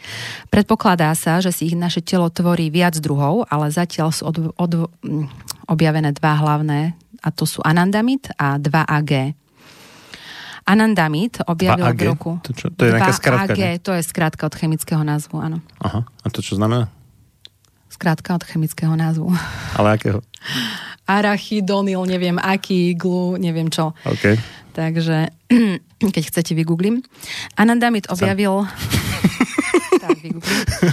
V roku 1992 objavili dvaja veci, z ktorých jeden bol pán profesor uh, Hanuš, ktorý teda, sa teda celý život venuje medicínskému využitiu špeciálnych látok z konope, ktoré interagujú s našim endokanabinoidným systémom a momentálne teda pracuje na Hebrejskej univerzite v Jeruzaleme a s veľkým úspechom používa extrakty z konope na liečbu rakoviny. Pacientom to tam pre, prepláca štát, ale o, nie sú to teda všetci pacienti s rakovinou, ale tí, ktorí neodpovedali na konvenčnú liečbu. A pán doktor Hanuš už teda ich pozbiera. Tých, ktorým povedala moderná medicína, že nemôžeme vám pomôcť a on im pomôže. Väčšine teda. Ale ako sám pán, pán profesor Hanuš tvrdí. No, tak som našiel lumirlab.com, to vyzerá ako jeho súkromný labák podľa všetkého. A tam je, že profesor Lumir Ondřej Hanuš, takže o, očividne už je profesor, Výborný, nielen docent. Áno. Tak mu gratulujem. Drakulujem aj ja. A toto 2AG je 2-arachidonoglycerol. Oh, arachidon, arachidonoglycerol. glycerol, áno, je. Akože študovala som organickú chemiu, ale toto je aj na môj jazyk veľa.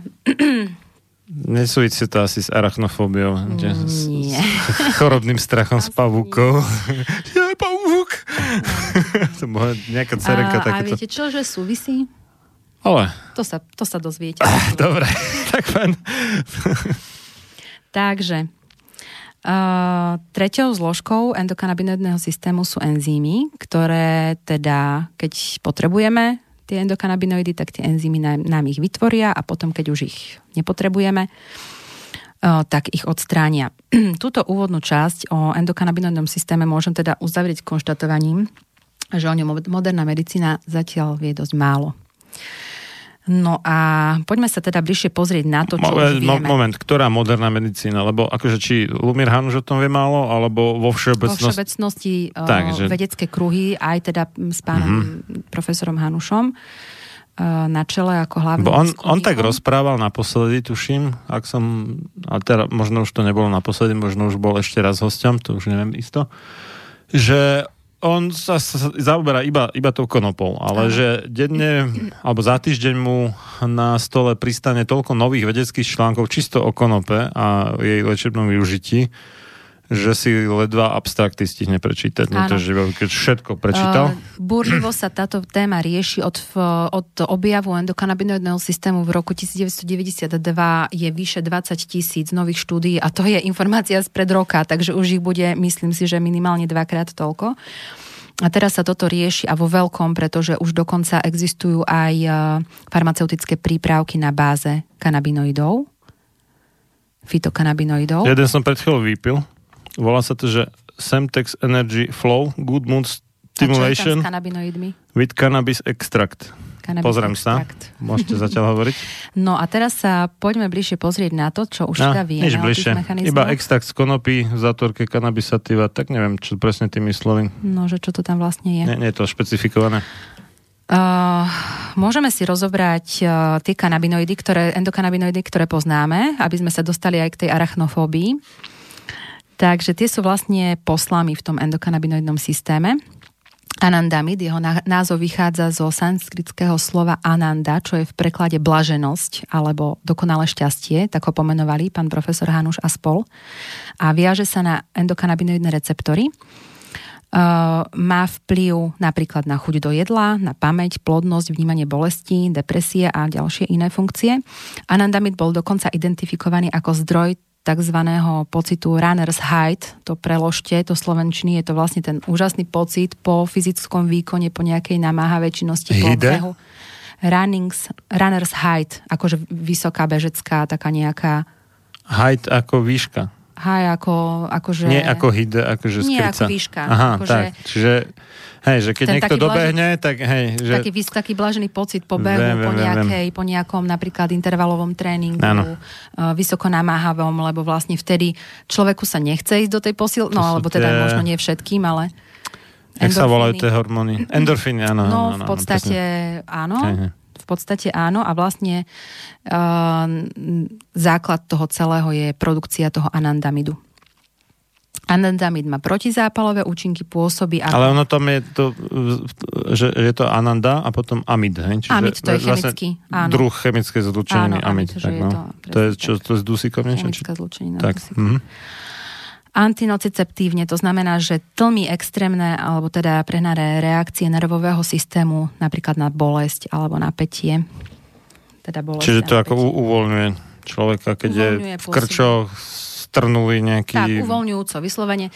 Keď si to aj človek psychicky tak, zrejme teda? Áno, určite psychicky mm-hmm. a fyzicky. Keď si to človek premietne už len, keď zažil ten pocit po tom cvičení, vyslovene, že tam musí vypnúť mozog, pretože to, to telo pracuje na plné obrátky a už keď ste totálne pred kolapsom a, a vtedy prestanete a konečne polap, polap, polapíte ten dých a, a vydýchate sa a, vy, a vykráčate sa, tak potom sa cítite neskutočne, neskutočne. Človek je až ľahký, až proste zasvieti slnko, aj keď prší, takže vyslovene to Ale to musí byť akože seriózny tréning, nie 10 tisíc krokov ležernou chôdzou, hej, nie, aby nie, sa to rozumelo. Musí byť, to musí byť vyslovene akože... Poriadny, ako vys- si dať do tela teda. Vysokointenzívny No, no. tréning, áno. Teraz je v móde ten uh, najnovšie vedecké štúdie uh, dokazujú, že HIT, áno, vysoko... High interval intensity inter- training. Intensity training, vysoko intenzívny intervalový tréning, ktorý Alebo opačne, trvá len 15 high, high intensity interval training. Tak, Tak, no. ktorý trvá len 15 minút Mhm. a, a Ako vlastne denne teda, že 15 minút sa stačí trikrát do týždňa. Dokonca. Práve, že ani, ani nie, je, nie je Hmm. to ani žiaduce robiť každý deň, pretože vlastne telo nejakých 24 až 48 Potrebuje hodín ešte jednak potrebuje regeneráciu, to je Mhm. jedna vec. A druhá vec je vlastne, že ešte pretrvávajú tie pozitíva toho cvičenia po, po tú dobu. Takže uh, v podstate Čiže spaluje tuky namiesto cukrov a takéto veci. mm, zásobné tuky a No, zásobné, sa hej, metabolizmus, posilňuje sa pritom aj kardiovaskulárny systém, že je to vlastne vysoko Mhm. efektívne cvičenie. Sú také aplikácie na mobil, Áno, sú. Môžem poradiť. Jedna Áno. taká uh, skupina, alebo jak firma je, že Leap ako Leap, teda skok po anglicky Leap Fitness Group, má takú sériu veľmi dobrých apiek. Sú tam samozrejme, že keď budú vám tam vyskakovať reklamy, keď si nezaplatíte, ale aj keď si nezaplatíte, je to veľmi užitočné. Keď si zaplatíte, tak to budete mať bez reklamy a viacej tých cvičení tam. Tak ja mám ich asi, ja neviem, 10 alebo koľko posťahovaných. Áno. A koľko ich robíte pravidelne? No,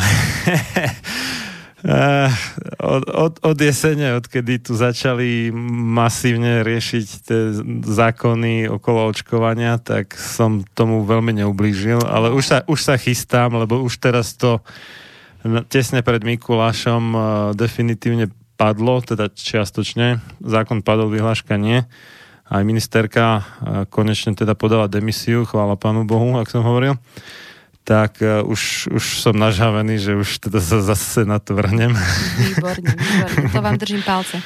Mne sa toto veľmi páči, lebo ja som bola z tých, čo som pravila, že na cvičenie nemám čas. Potom som si uvedomila, že ako náhle poviem tú formulku, že nemám čas. To sa čas, tak hovorí, že, že môžete si povedať, že na cvičenie nemáte čas, ale choroba si na vás čas urobí.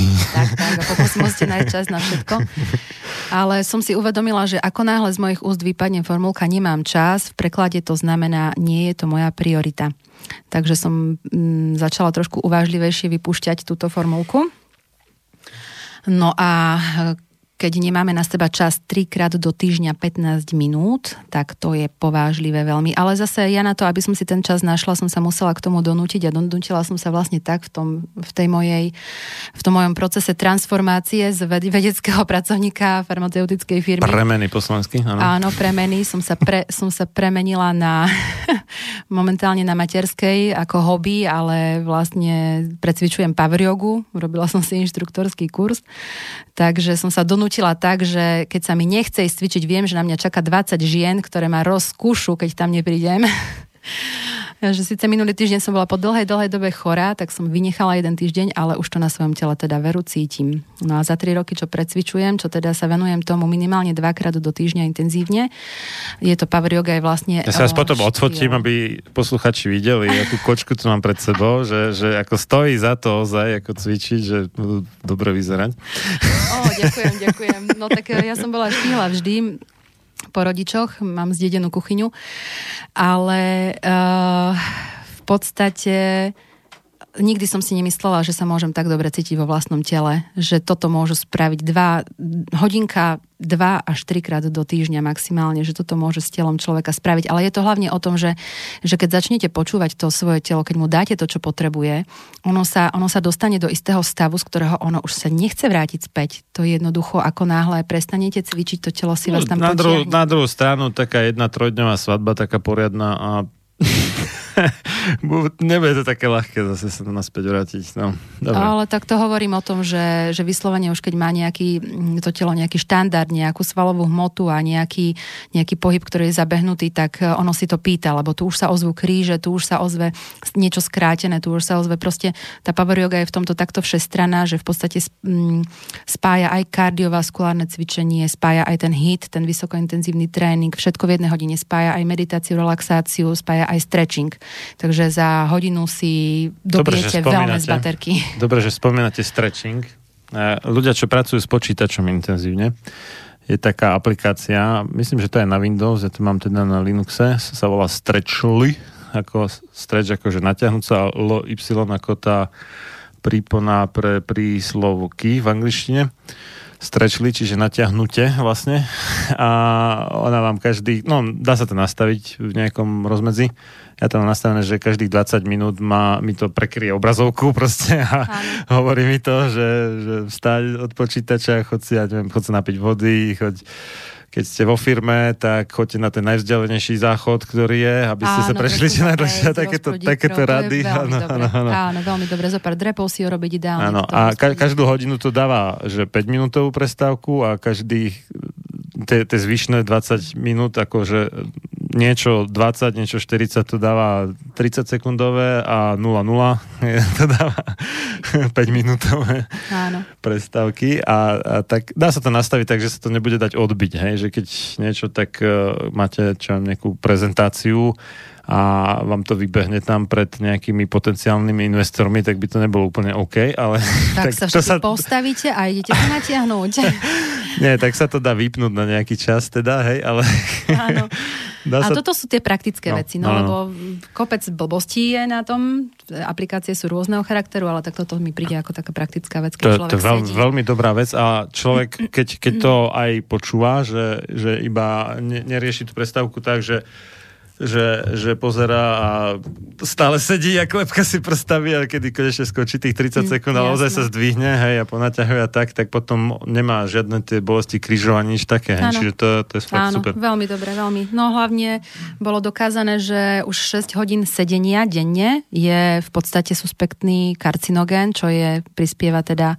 Suspektný neviem, ako to karcinogén je niečo, čo je v podozrení, že by mohlo spôsobovať rakovinu. Je taký, akože čia, čia vám, to, vám to tak potroške pridáva k tým karcinogénom, ktoré máme. Hej, suspektný znamená predpokladám, že je to o tom, Podozrivý. Že... Suspekt, suspekt, suspekt je uh, v angličtine niekto, napríklad tak v policajnej terminológii podozrivý zo spáchania zločinu. Tak, tak, no. takže vlastne vám Čiže to... nie je to úplne ešte dokonale isté, ale Dosť no, vysokou pravdepodobnosťou, tak. áno. A keďže vieme, že vlastne civilizačné ochorenia a vrátenie rakoviny sú multifaktoriálne, že veľa faktorov, veľa tých vplyvov nám ich ovplyvňuje, niekomu preváži to, inému to, niekomu stačí menej, niekomu viac, o, niekto je veľmi odolný, tak si myslím, že čím menej tých karcinogénov budeme do tela prijímať aj takouto formou sedenia, tým lepšie. No a aby sme pokračovali v tom endokanabinoidnom systéme, to všetko so všetkým súvisí, ono sa to nezdá, ale vlastne to všetko nemôžeme, so všetkým súvisí. Nemôžeme zase tak robiť, že budeme vodu kázať a víno piť, a, takže... Tak ešte si, si dáme... povedzme o tom druhom endokanabinoidnom, o, vlastne... Dáme si, dáme si to strečli a za, za, za 5 minút budeme pokračovať. Dobre, takže vstyk.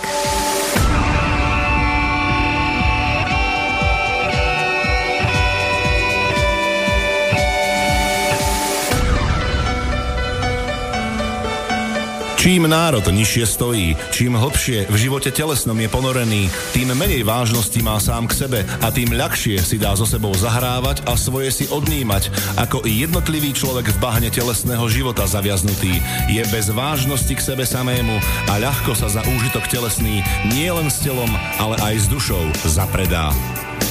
Ľudovít Štúr Máte naladený slobodný vysielač Banská Bystrica.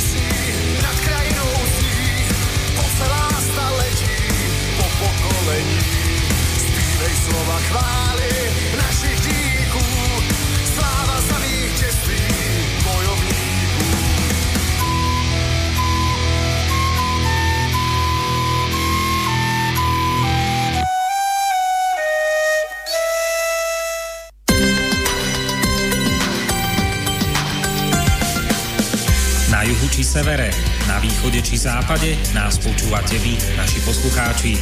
Slobodný vysielač, váš hodinný spoločník.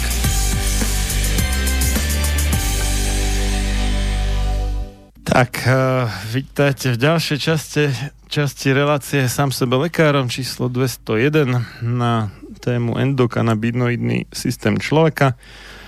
Ja som práve tu ukazoval, ja teda Marian Filo za mixom a chlapec na všetko tu, nie devča, lebo trans ešte nie som a dúfam, že ani nikdy nebudem. A som tu ukazoval našej dnešnej hostke, magistre Martinke Redajovej a ako konkrétne teda vyzerá to strečli, teda tá aplikácia. Takže um, máme zrovna na tom svojom, nie, nie štúdiom počítači, na tomto nenastavené, ale na mojom osobnom. A máme také, e, že 5 minútovú prestávku momentálne s názvom Tech, alebo teda tech, technika.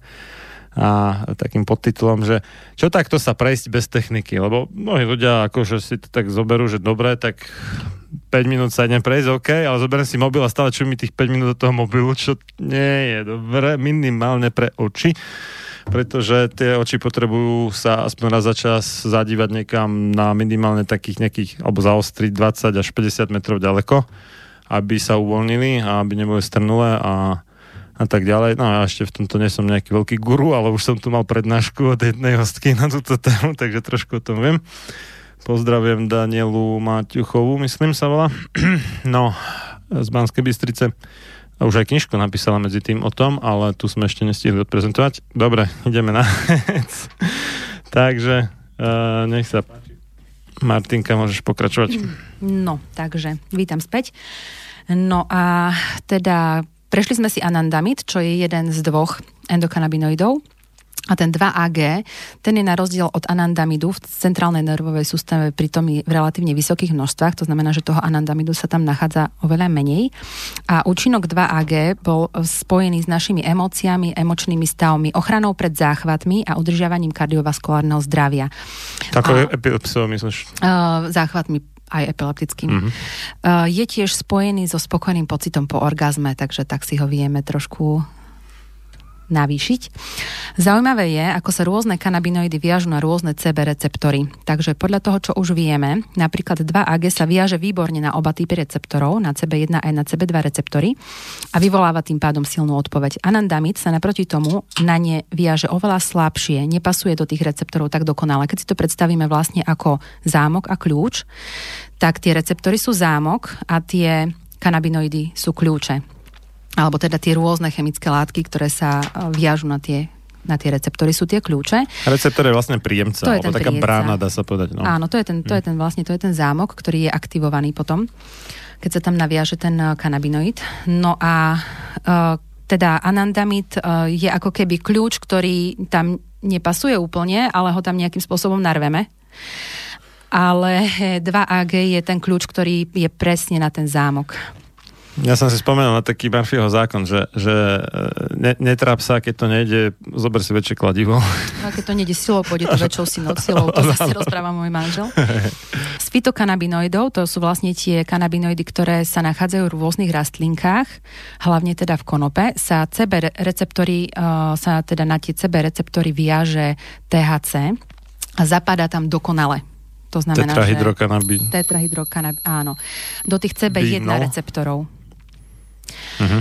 Uh, tie uh-huh. sú vlastne prednostne v mozgu a tým pádom... Čiže TTHC to je vlastne tá... tá um... Psychoaktívna látka z tej konope. No, psychoaktívne sú asi všetky, ale v tom zmysle, že halucinogénna alebo Halucino, taká, áno, no. psychotropná. Mm-hmm. Tým pádom spúšťa veľmi silnú odozvu v podobe tých psychotropných účinkov.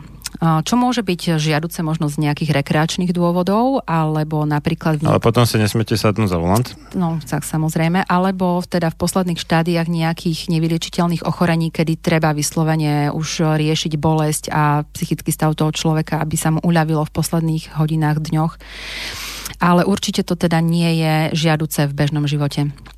Druhý najznámejší z fitokanabinoidov je CBD, cannabidiol. Ten sa na rozdiel od THC neviaže na CB receptory. Neviaže sa na nich v podstate vôbec, nezapadá tam, ale pôsobí na tie receptory trošku inak. A pôsobí aj náš, na náš endokanabinoidný systém iným spôsobom, takým, takým kvázi takým jemnejším, prirodzenejším, hlavne tak, že zabraňuje degradácii endokanabinoidov tými enzýmami, ktoré ich prirodzene odburávajú. Máme telefón, výborne. No, no, áno, máme telefón, takže ideme sa pozrieť, alebo teda, a pozrieť ani nie, ale vypočujeme si a prejme pekné popoludne, komu a kam? Uh, pekné popoludne, uh, to je Katarína zo Žiliny. Ja by som len chcela poprosiť, že téma, o ktorej hovorí pani Redajová, je veľmi zaujímavá, ale za tú hodinu sme sa zatiaľ nič moc nedozvedeli, takže chcem vás poprosiť, keby ste... Ja ju pozriem aj druhýkrát, nebojte sa nič. Viac hovoriť. O to nie Taká milá ale... spoločnička, takže určite mám dobrú motiváciu pozvať znovu. Ale chceli by sme sa dozvedieť viac, takže buďte takí láskaví. Ďakujem pekne, pozdravujem. Dobre, tak... Ťa len chcela zbuzerovať. Ďakujeme pekne, Katarín. Dobre, do počutia. nervózny v týme. Ďakujem. Do počutia. No dobre, tak e, ja sa teda vrátim k téme, aby sme povedali čo najviac pre poslucháčov. No takže z fitokanabinoidov Teda to uh, máme CB, uh, THC a CBD. THC sa viaže priamo na receptory a spúšťa teda tie neželané reakcie a kdežto teda CBD sa na receptory neviaže, ale podporuje náš endokanabinoidný systém prirodzeným spôsobom a to teda tak, z takého laického uh, pohľadu, že uh, naše telo si um, má nejaký stav nerovnováhy, vytvorí si tie endokanabinoidy a e, CBD, keď podáme, tak vlastne tie endokanabinoidy ako keby dlhšie pôsobia na tých receptoroch. No tam, počkaj, ja, ja ak som dobre rozumel uh, Lumira Hanuša, tak to THC tiež spúšťa aj priaznivé veci, ale popri tom aj tie teda... Áno Čiže Tam aj THC... asi v dávke. Aj, Veľ, veľmi výrazne no, bude... závisí, že ako ktorá choroba, ako ktorý človek a ako ktor... aká dávka. Hej, to on tam má také tri Áno, sú... meradla, Áno. Lumír Hanuš a to je jedna vec. Čiže THC má aj liečivé účinky, nie len halucinogénne, hej, aby, aby to iné. bolo jasné. Áno. A, a vtip ešte bol v tom, že to, tá kombinácia CBD a THC je v tom zmysle, že, že to CBD môže lepšie účinkovať za u určitého človeka, určitej choroby a v určitom stave a tak ďalej za prítomnosti nejakého THC, takže e, potlačať e, THC silou mocou, len aby ľudia proste nebrali drogy. A aj u tých, ktorí sa chcú liečiť, je nezmysel, pretože tá správna kombinácia u daného človeka toho THC a CBD má väčší účinok alebo lepší a trvalejší, neviem aký, než iba čisto CBD bez THC. No ja by som to zhrnula no. tak podľa toho, čo viem. Uh, CBD pôsobí na tie receptory tak, že zabraňuje, aby sa tam viazalo THC. To je jeden zo spôsobov, ktoré CBD pôsobí. Vyslovene, keď si predstavíme ten zámok, tak CBD je ako gulička, ktorá vôjde do toho zámku a nepustí tam to THC, nepustí tam ten kľúč. Takže vlastne to je aj princíp toho, že keď to niekto užíva z rekreačných dôvodov a má odrodu, kde je v tej rastlinke viac CBD, výrazne viac ako THC, tak tým pádom sa nespúšťajú až také tie psychotropné účinky.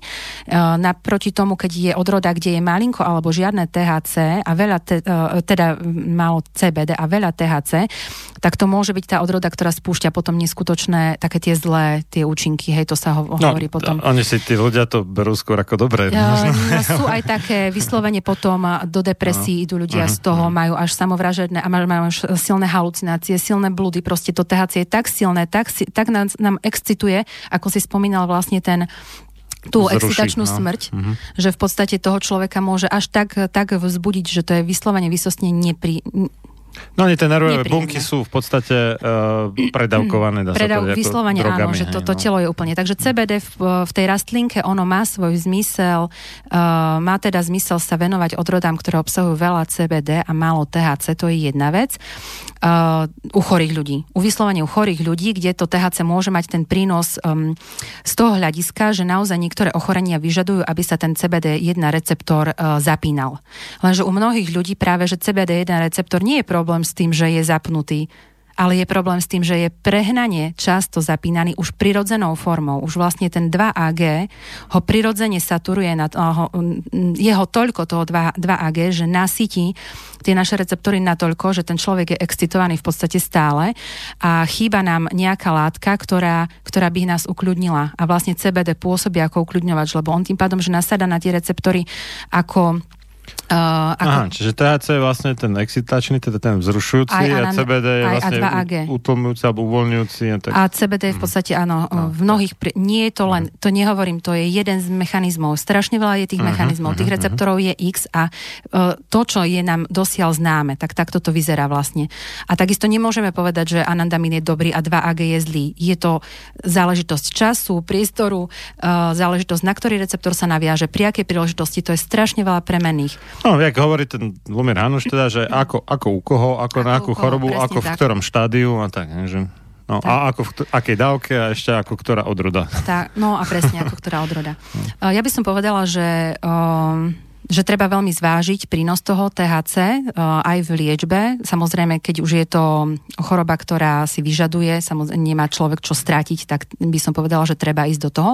Ale ako náhle sú to bežné ochorenia, alebo vlastne niekto rieši skôr prevenciu, tak nešla by som absolútne do THC, pretože uh, isté percento ľudí, popisuje sa, že um, vyše 10% ľudí uh, je náchylných na rôzne na rôzne psychické ochorenia, na rôzne psychózy, ktoré te, aj maličké množstva THC môžu spôsobovať. No, ale toto je zaujímavé, že, že koľko percent, neviem, fajčiarov uh, je akože závislých, uh, koľko percent uh, ľudí, čo užívajú alkohol, je závislých na alkohole versus koľko percent užívateľov, no, marihuany, povedzme, Áno. je závislých, tak túto to vyzerá, ako že tá Mariška to má najmenej. Menej než alkohol no. a menej než uh, cigarety. Možno z pohľadu závislosti hmm. takej, tak, no. vyslovene takej tej... Že musím to mať proste. Musím, no, psychicko, no. fyzicko-psychické závislosti, že musím mať, že ma za tým trasie, to ano. určite.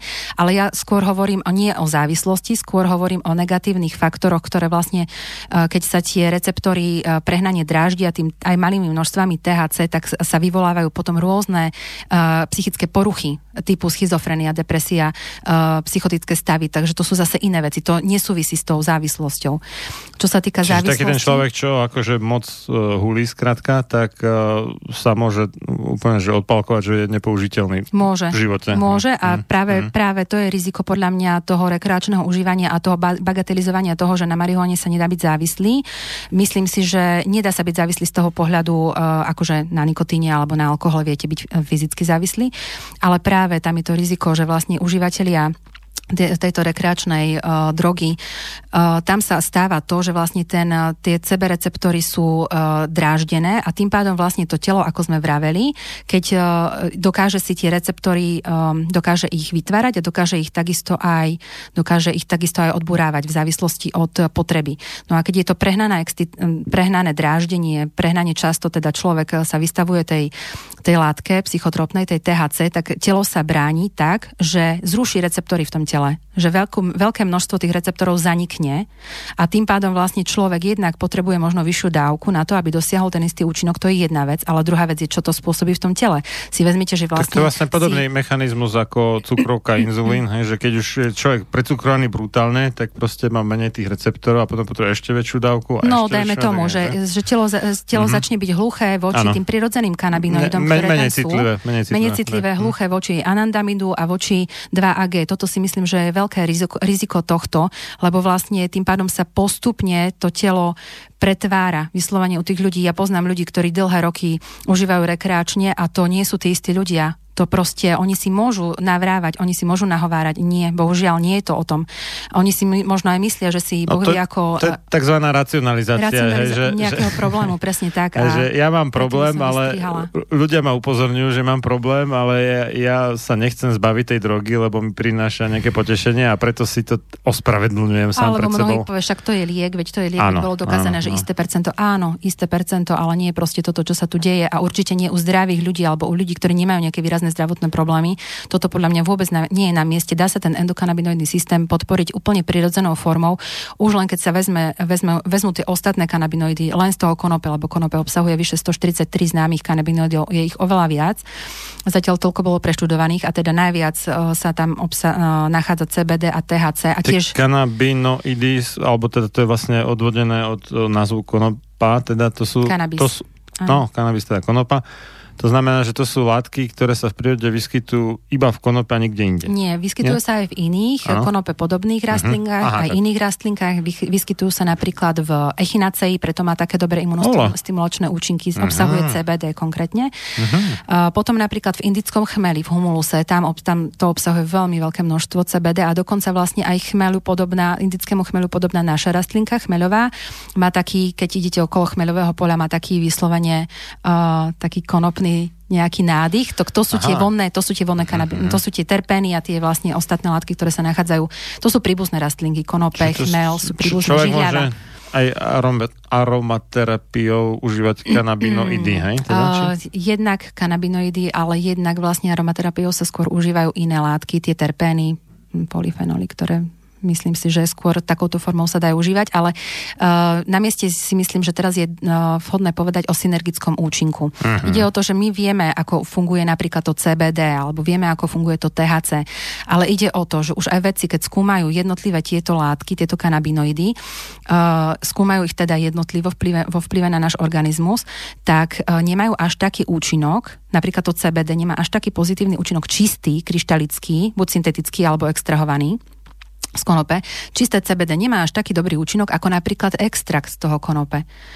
A viem, že existujú odrody, dokonca Čiže vlastne... to je, to je niečo ako vitamín C a bioflavonoidy. Že no, presne tak, tak, že majú lepšiu, syne, mm-hmm. ten synergický efekt, ten podporný, ten, ten, ten efekt uh, z toho, že sú tam aj ostatné látky, napríklad na tie naše endokanabinoidné receptory Pardon, pardon, Na tie kanabinoidné receptory nasadajú aj iné látky. Um, oni, oni vlastne ladia aj s inými látkami, preto bylinky majú taký účinok, preto, preto vlastne bylinné zmesi z tradičnej čínskej medicíny majú taký účinok, pretože modulujú, pretože vyslovene uh, hrajú spolu s našim endokanabinoidným systémom, podporujú ho nepriamo, tak ako ho nepriamo mhm. podporuje endoka, uh, ten vlastne uh, kana, fitokanabinoid To sú vlastne CBD. rastliny, ktoré u nás nerastú, že my ich dovážame iba z Číny. Uh, ale aj naše bylinky, veď... Um... A o týchto nevieme, respektíve tí, čo hmm. robia tradičnú čínsku medicínu, o tých našich nevedia, preto si to dovážajú z Číny, hoci by možno nemuseli. Ja si myslím, že tam, kde človek Aha. žije, tam, kde vyrástol, tam, tam nájde v tej prírode aj e,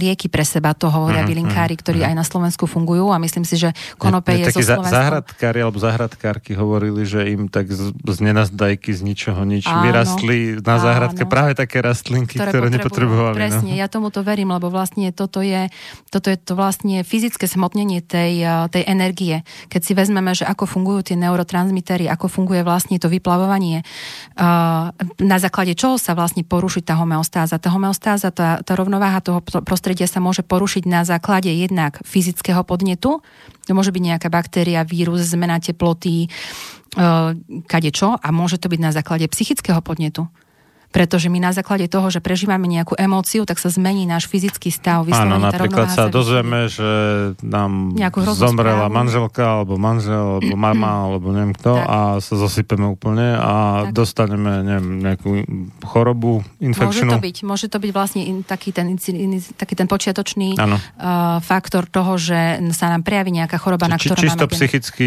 dvo, pôvod vlastne. Tak, presne. No. Psychosomatika hovorí o tom. Uh, ja by som povedala, že všetko je zo všetkým všetkým prepojené, že vlastne ten psychický dôvod spustí to, na čo máme to telo nejakým spôsobom predisponované, na čo máme genetickú predispozíciu. Zase pán profesor univerzitný Lipton, neviem, či poznáte, Bruce Lipton, on pôsobí to je jak ten čaj, Lipton? Áno, presne, jak ten čaj.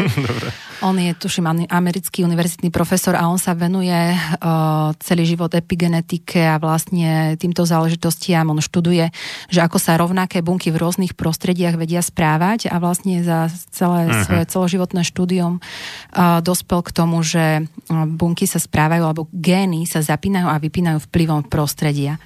A naše prostredie no, toto, je jednak vonkajšie a jednak vnútorné pre naše toto má bunky. doktorka Aleková taký uh, tak výrok k tomu, že uh, nie, nie je všetko iba o genetike samej o sebe, lebo tak, takto to častokrát redukuje tá severozápadná medicína, že no, to sú geny, no smola proste, Hej, nič- nič zmierte sa s tým, hej.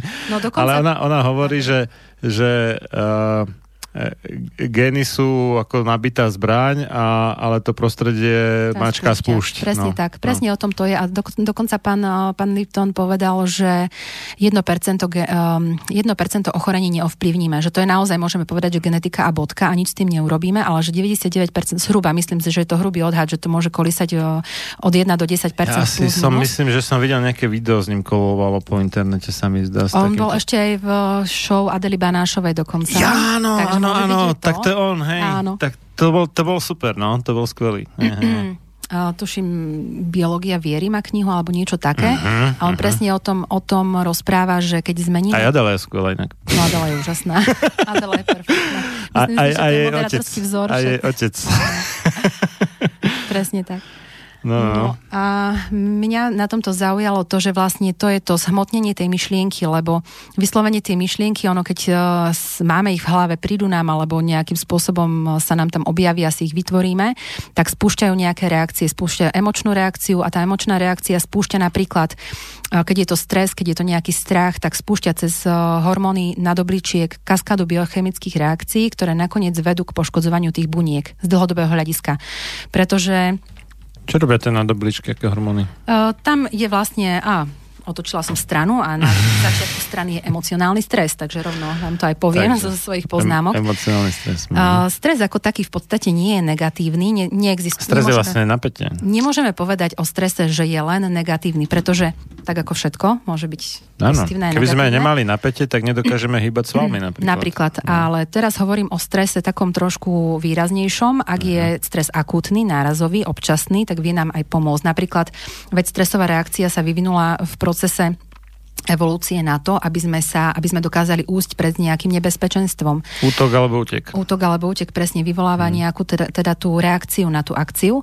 Uh, pomôže, nás, ú, pomôže nám úsť z nebezpečenstva alebo vyslovene identifikovať niečo, rozpoznať niečo, čo je pre nás nebezpečné. A Alebo otvoríme keď vidíme hada. stiahnuť alebo medvedia, alebo... Alebo takých, takých ktorí reagujú na pohyb. Tak vtedy ako zdrevenieme a nevieme sa pohnúť. proste, ale to, to má vlastne reakcia. ten vplyv, že, že na nás nezautočí ten potenciálny útočník. Možno, počula som hocičo.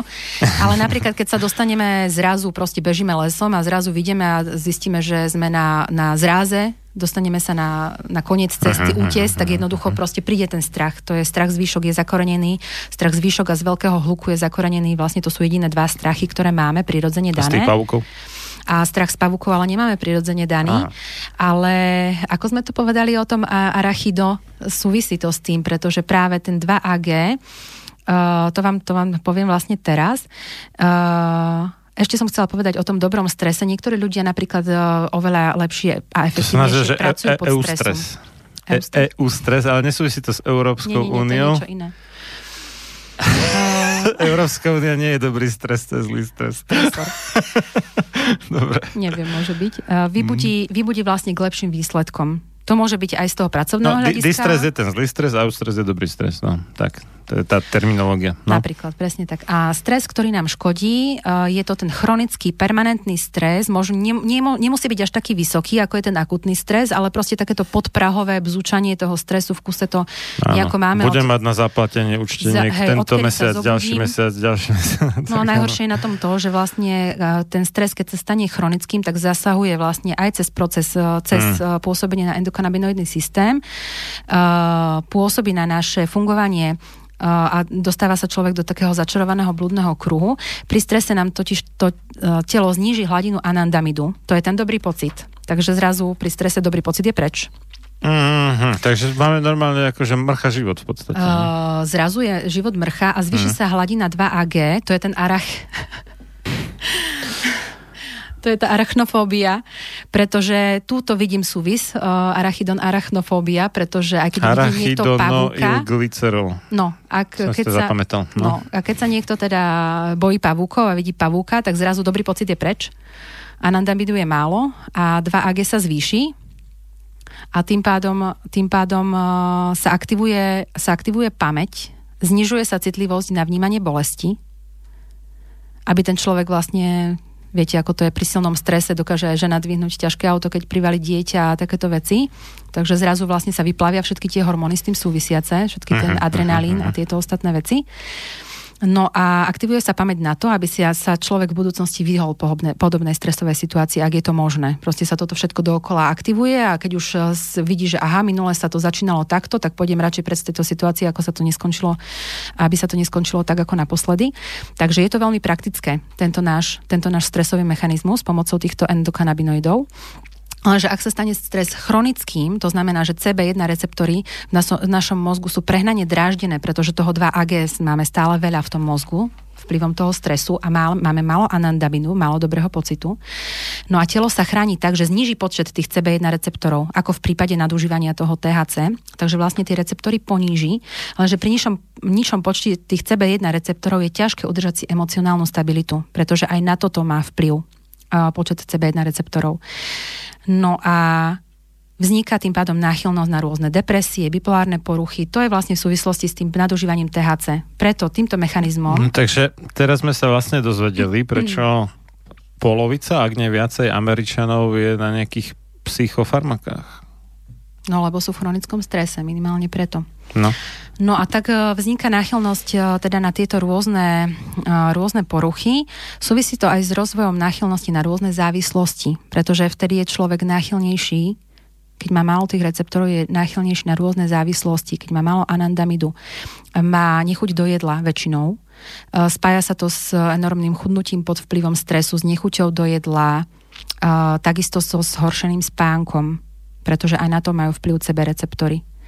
Takže vlastne človek sa dostáva Aha. do začarovaného kruhu, pretože keď je človek nevyspatý, a keď je ne- nevyspatý uh, To je jeden, niečo dva, pre moju manželku toto. No, keď, je, Mm. keď je človek vyslovene v spánkovej deprivácii, že má Mhm. menej spánku, ako potrebuje, uh, aj keď si možno myslí, že, že mu stačí málo, ale o tom potom. Uh, človek potrebuje 7 až 9 hodín spánku. Ja som teraz v chronickom spánkovom deficite aj kvôli tomu, že mám No, hovorte mi o kojo tom. bábetko. Ja, no.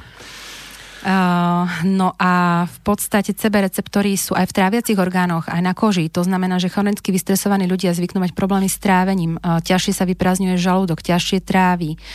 Uh, ten peristaltika A sa... ten stres v podstate vypína trávenie, A lebo keď, vypína keď trávenie, ide o to, že treba útočiť alebo utekať, tak trávenie príliš lu- luxusná funkcia, ktorá nie je akutne nevyhnutná na udržanie života, takže No a sa teraz si vypína. vezmite, že chronicky vystresovaný človek, presne tak, v tom tráviacom systéme je strašne veľa tých receptorov.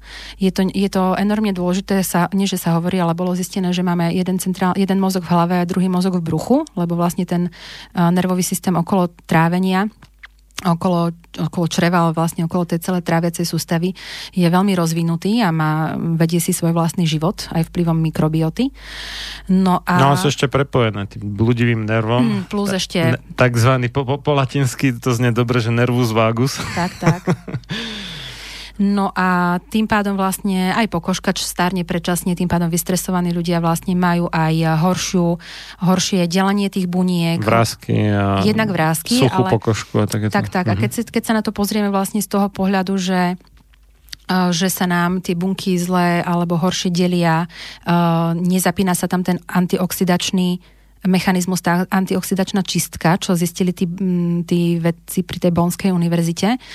Takže, uh, takže tým pádom to má aj vplyv podľa mňa na rôzne civilizačné ochorenia, aj vrátanie onkologických ochorení, pretože aj to závisí, aj tie závisí od toho, že vlastne bunky by sa mali premieňať, mali by sa vymieňať, staré poškodené chore by mali zomrieť a mali by vznikať nové, zdravé.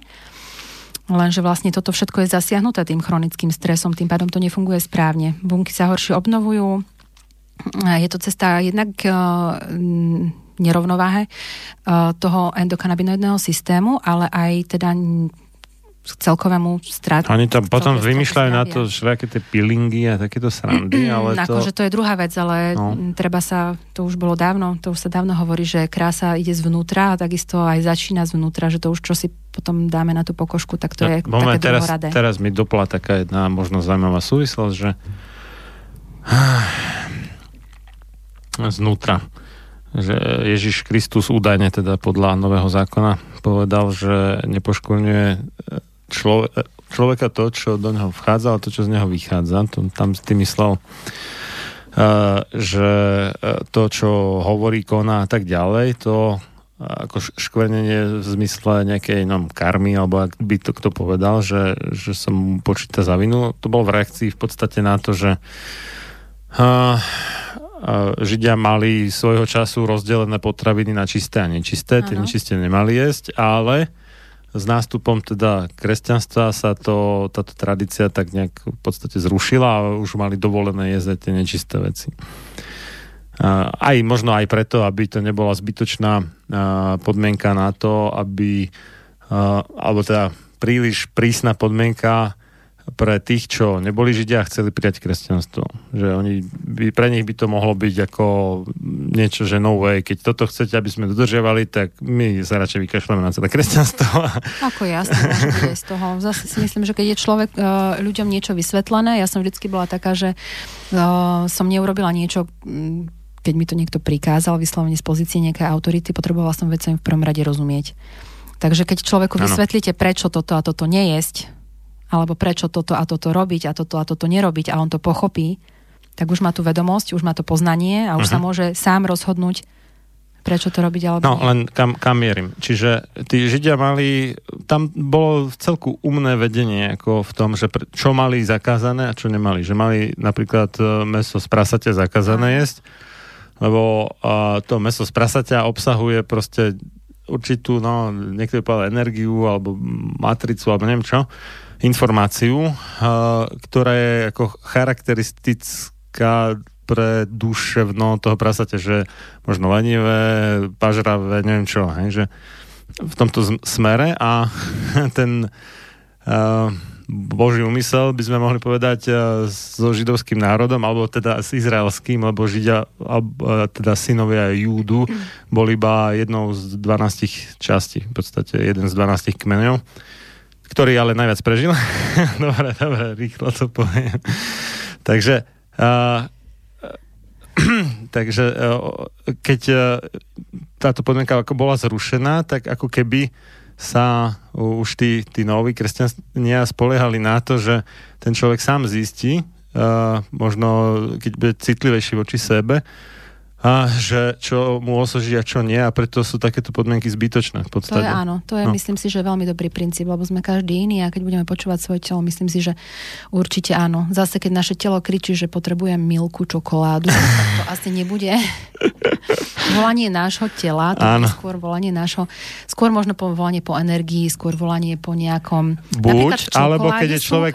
kanabinoidy, takže možno potrebujeme Jedna vec, anandamidu. Ale ešte to môže byť volanie po cukre, čo by nejaké, nejaké záplate na nejaké duševné nešťastie Dušovné, a takéto. Presne no. tak. Alebo keď je človek v chronickom strese, vyslovene ano. nemá tú výživu takú, ako má, potrebuje tú energiu, alebo je chronicky nevyspatý, tak to telo si pýta energiu. Ano. A preto mnoho ľudí, ktorí Preto v tých chronicky... energetiakoch je strašne veľa cukru, lebo ty sú pre tých nevyspatých ľudí. Tak e, aj mozog potrebuje glukózu, samozrejme, ano. že uh, áno, ale častokrát, keď je človek nejakým spôsobom um, takto rozladený, rozhodený, lebo nedal telu to, čo potrebuje, tak potom si to telo pýta a niekedy, niekedy tá interpretácia nie je práve tá správna. Namiesto ano. toho, aby sme dali telu ten spánok, ktorý potrebuje vo forme nedobytia batérií, tak uh, pojedáme kadečo.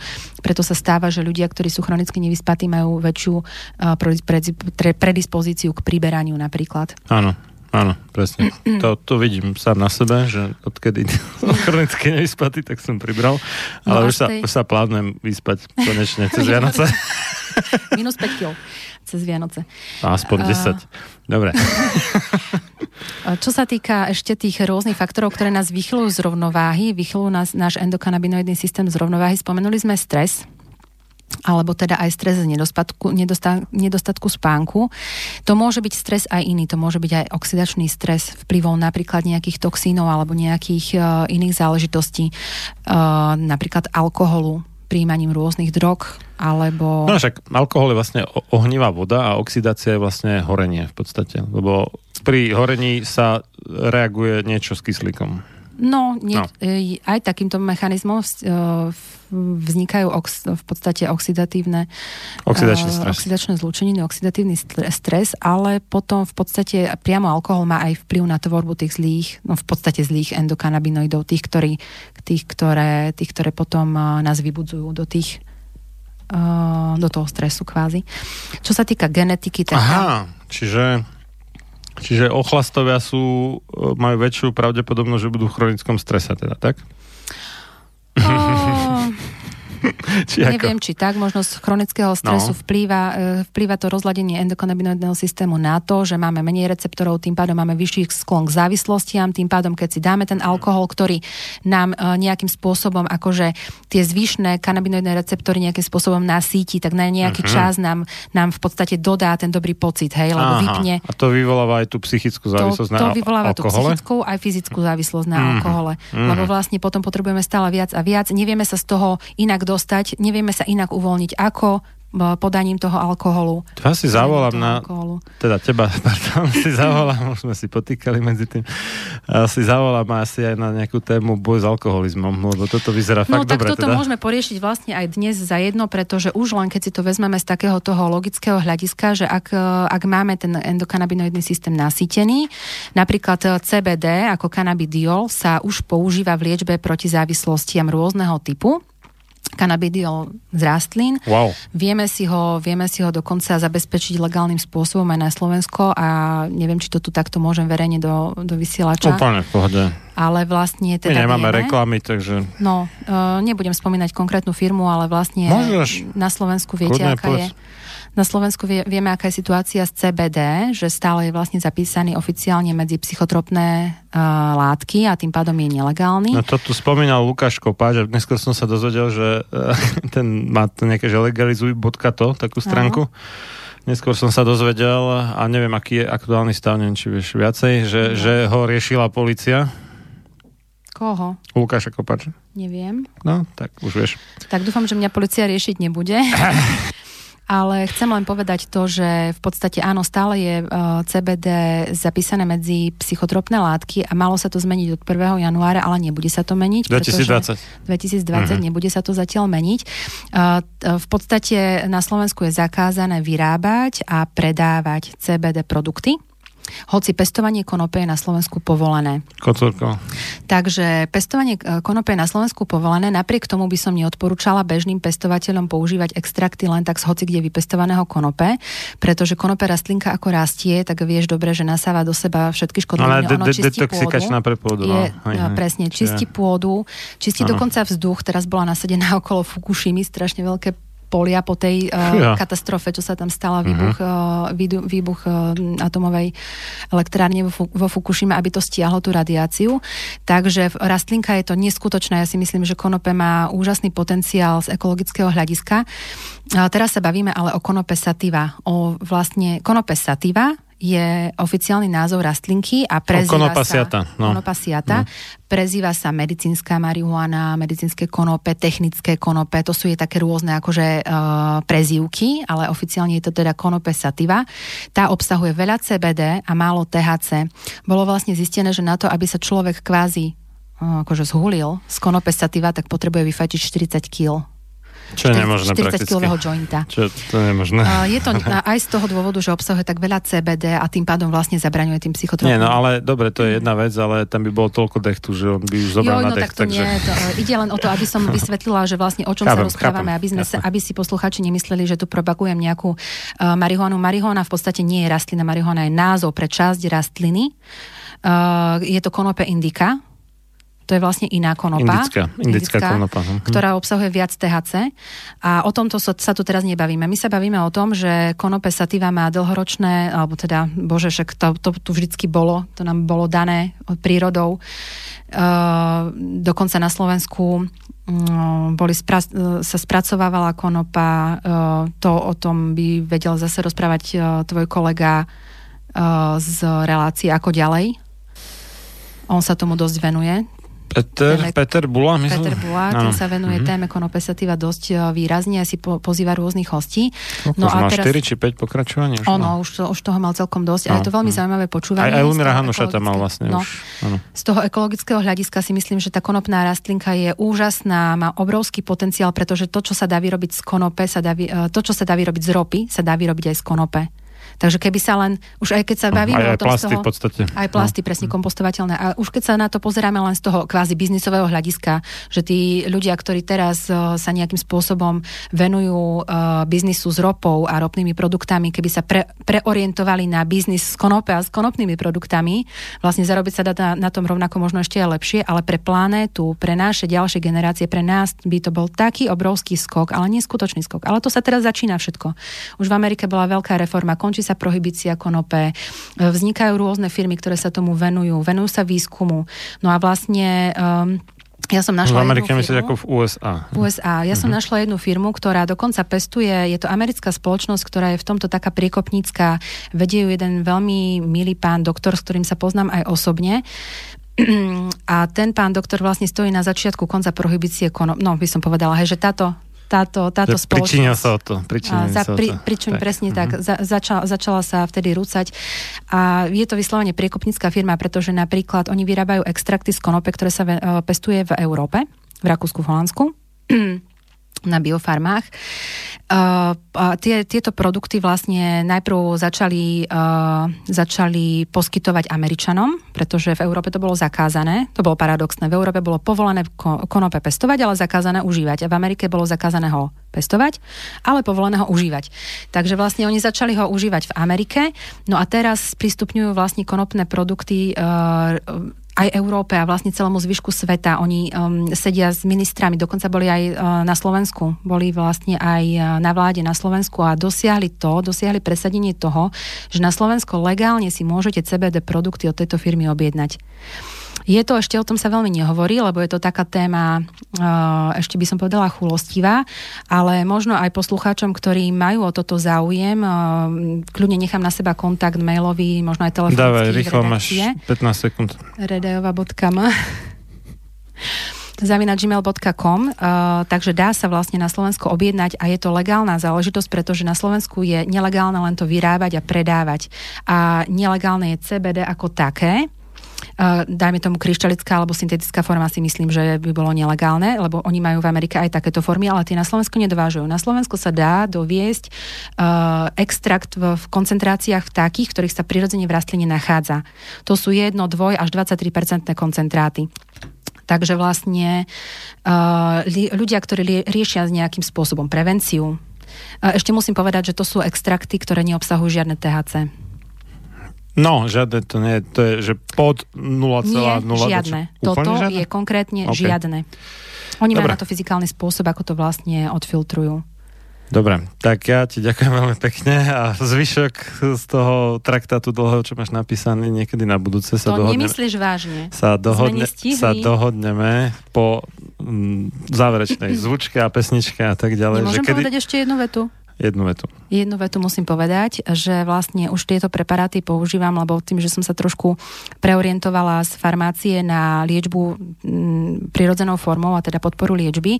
Konkrétne na epilepsiu sa používa CBD. V Amerike majú liek a na Slovensku sa tento liek zatiaľ ešte nedováža, ale s úspechom sa používajú CBD extrakty. A môjim veľkým úsilím je, aby detičky, alebo teda ľudia, ktorí majú farmakorezistentný typ epilepsie, a bude im zaberať CBD, aby sa dostali k týmto extraktom buď zadarmo, alebo teda aspoň za lepšiu cenu, lebo je to drahá liečba. Tak, ďakujeme veľmi pekne, toľko magistra Martinka Redajová. Ďakujem, Maja. Z relácie sám sebe lekárom číslo 201.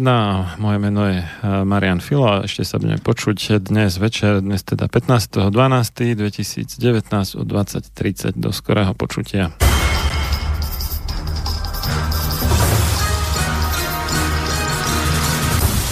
Preto nech neprejde jediný deň bez toho, aby ste vy, Slovania a synovia týchto kmeňov, nevykonali jediný dobrý skutok pre svoj kmeň.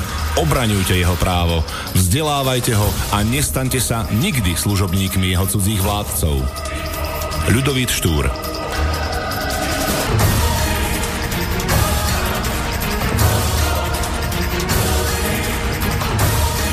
Počúvate Slobodný vysielač.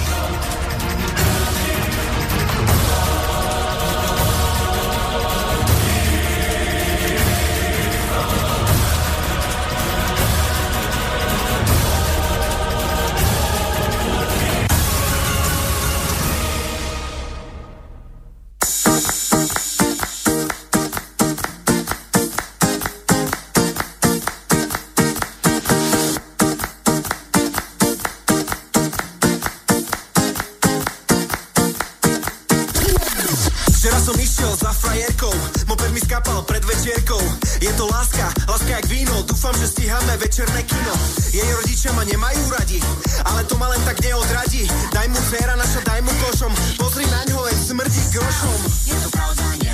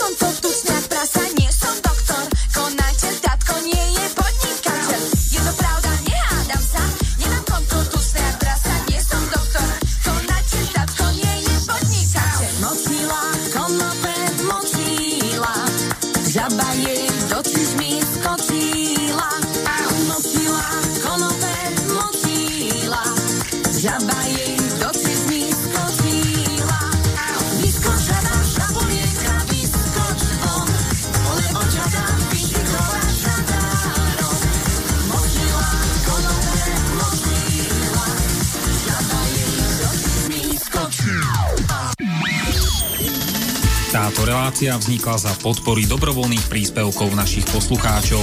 I ty sa k ním môžeš pridať. Viac informácií nájdeš na www.slobodnyvysielac.sk Ďakujeme.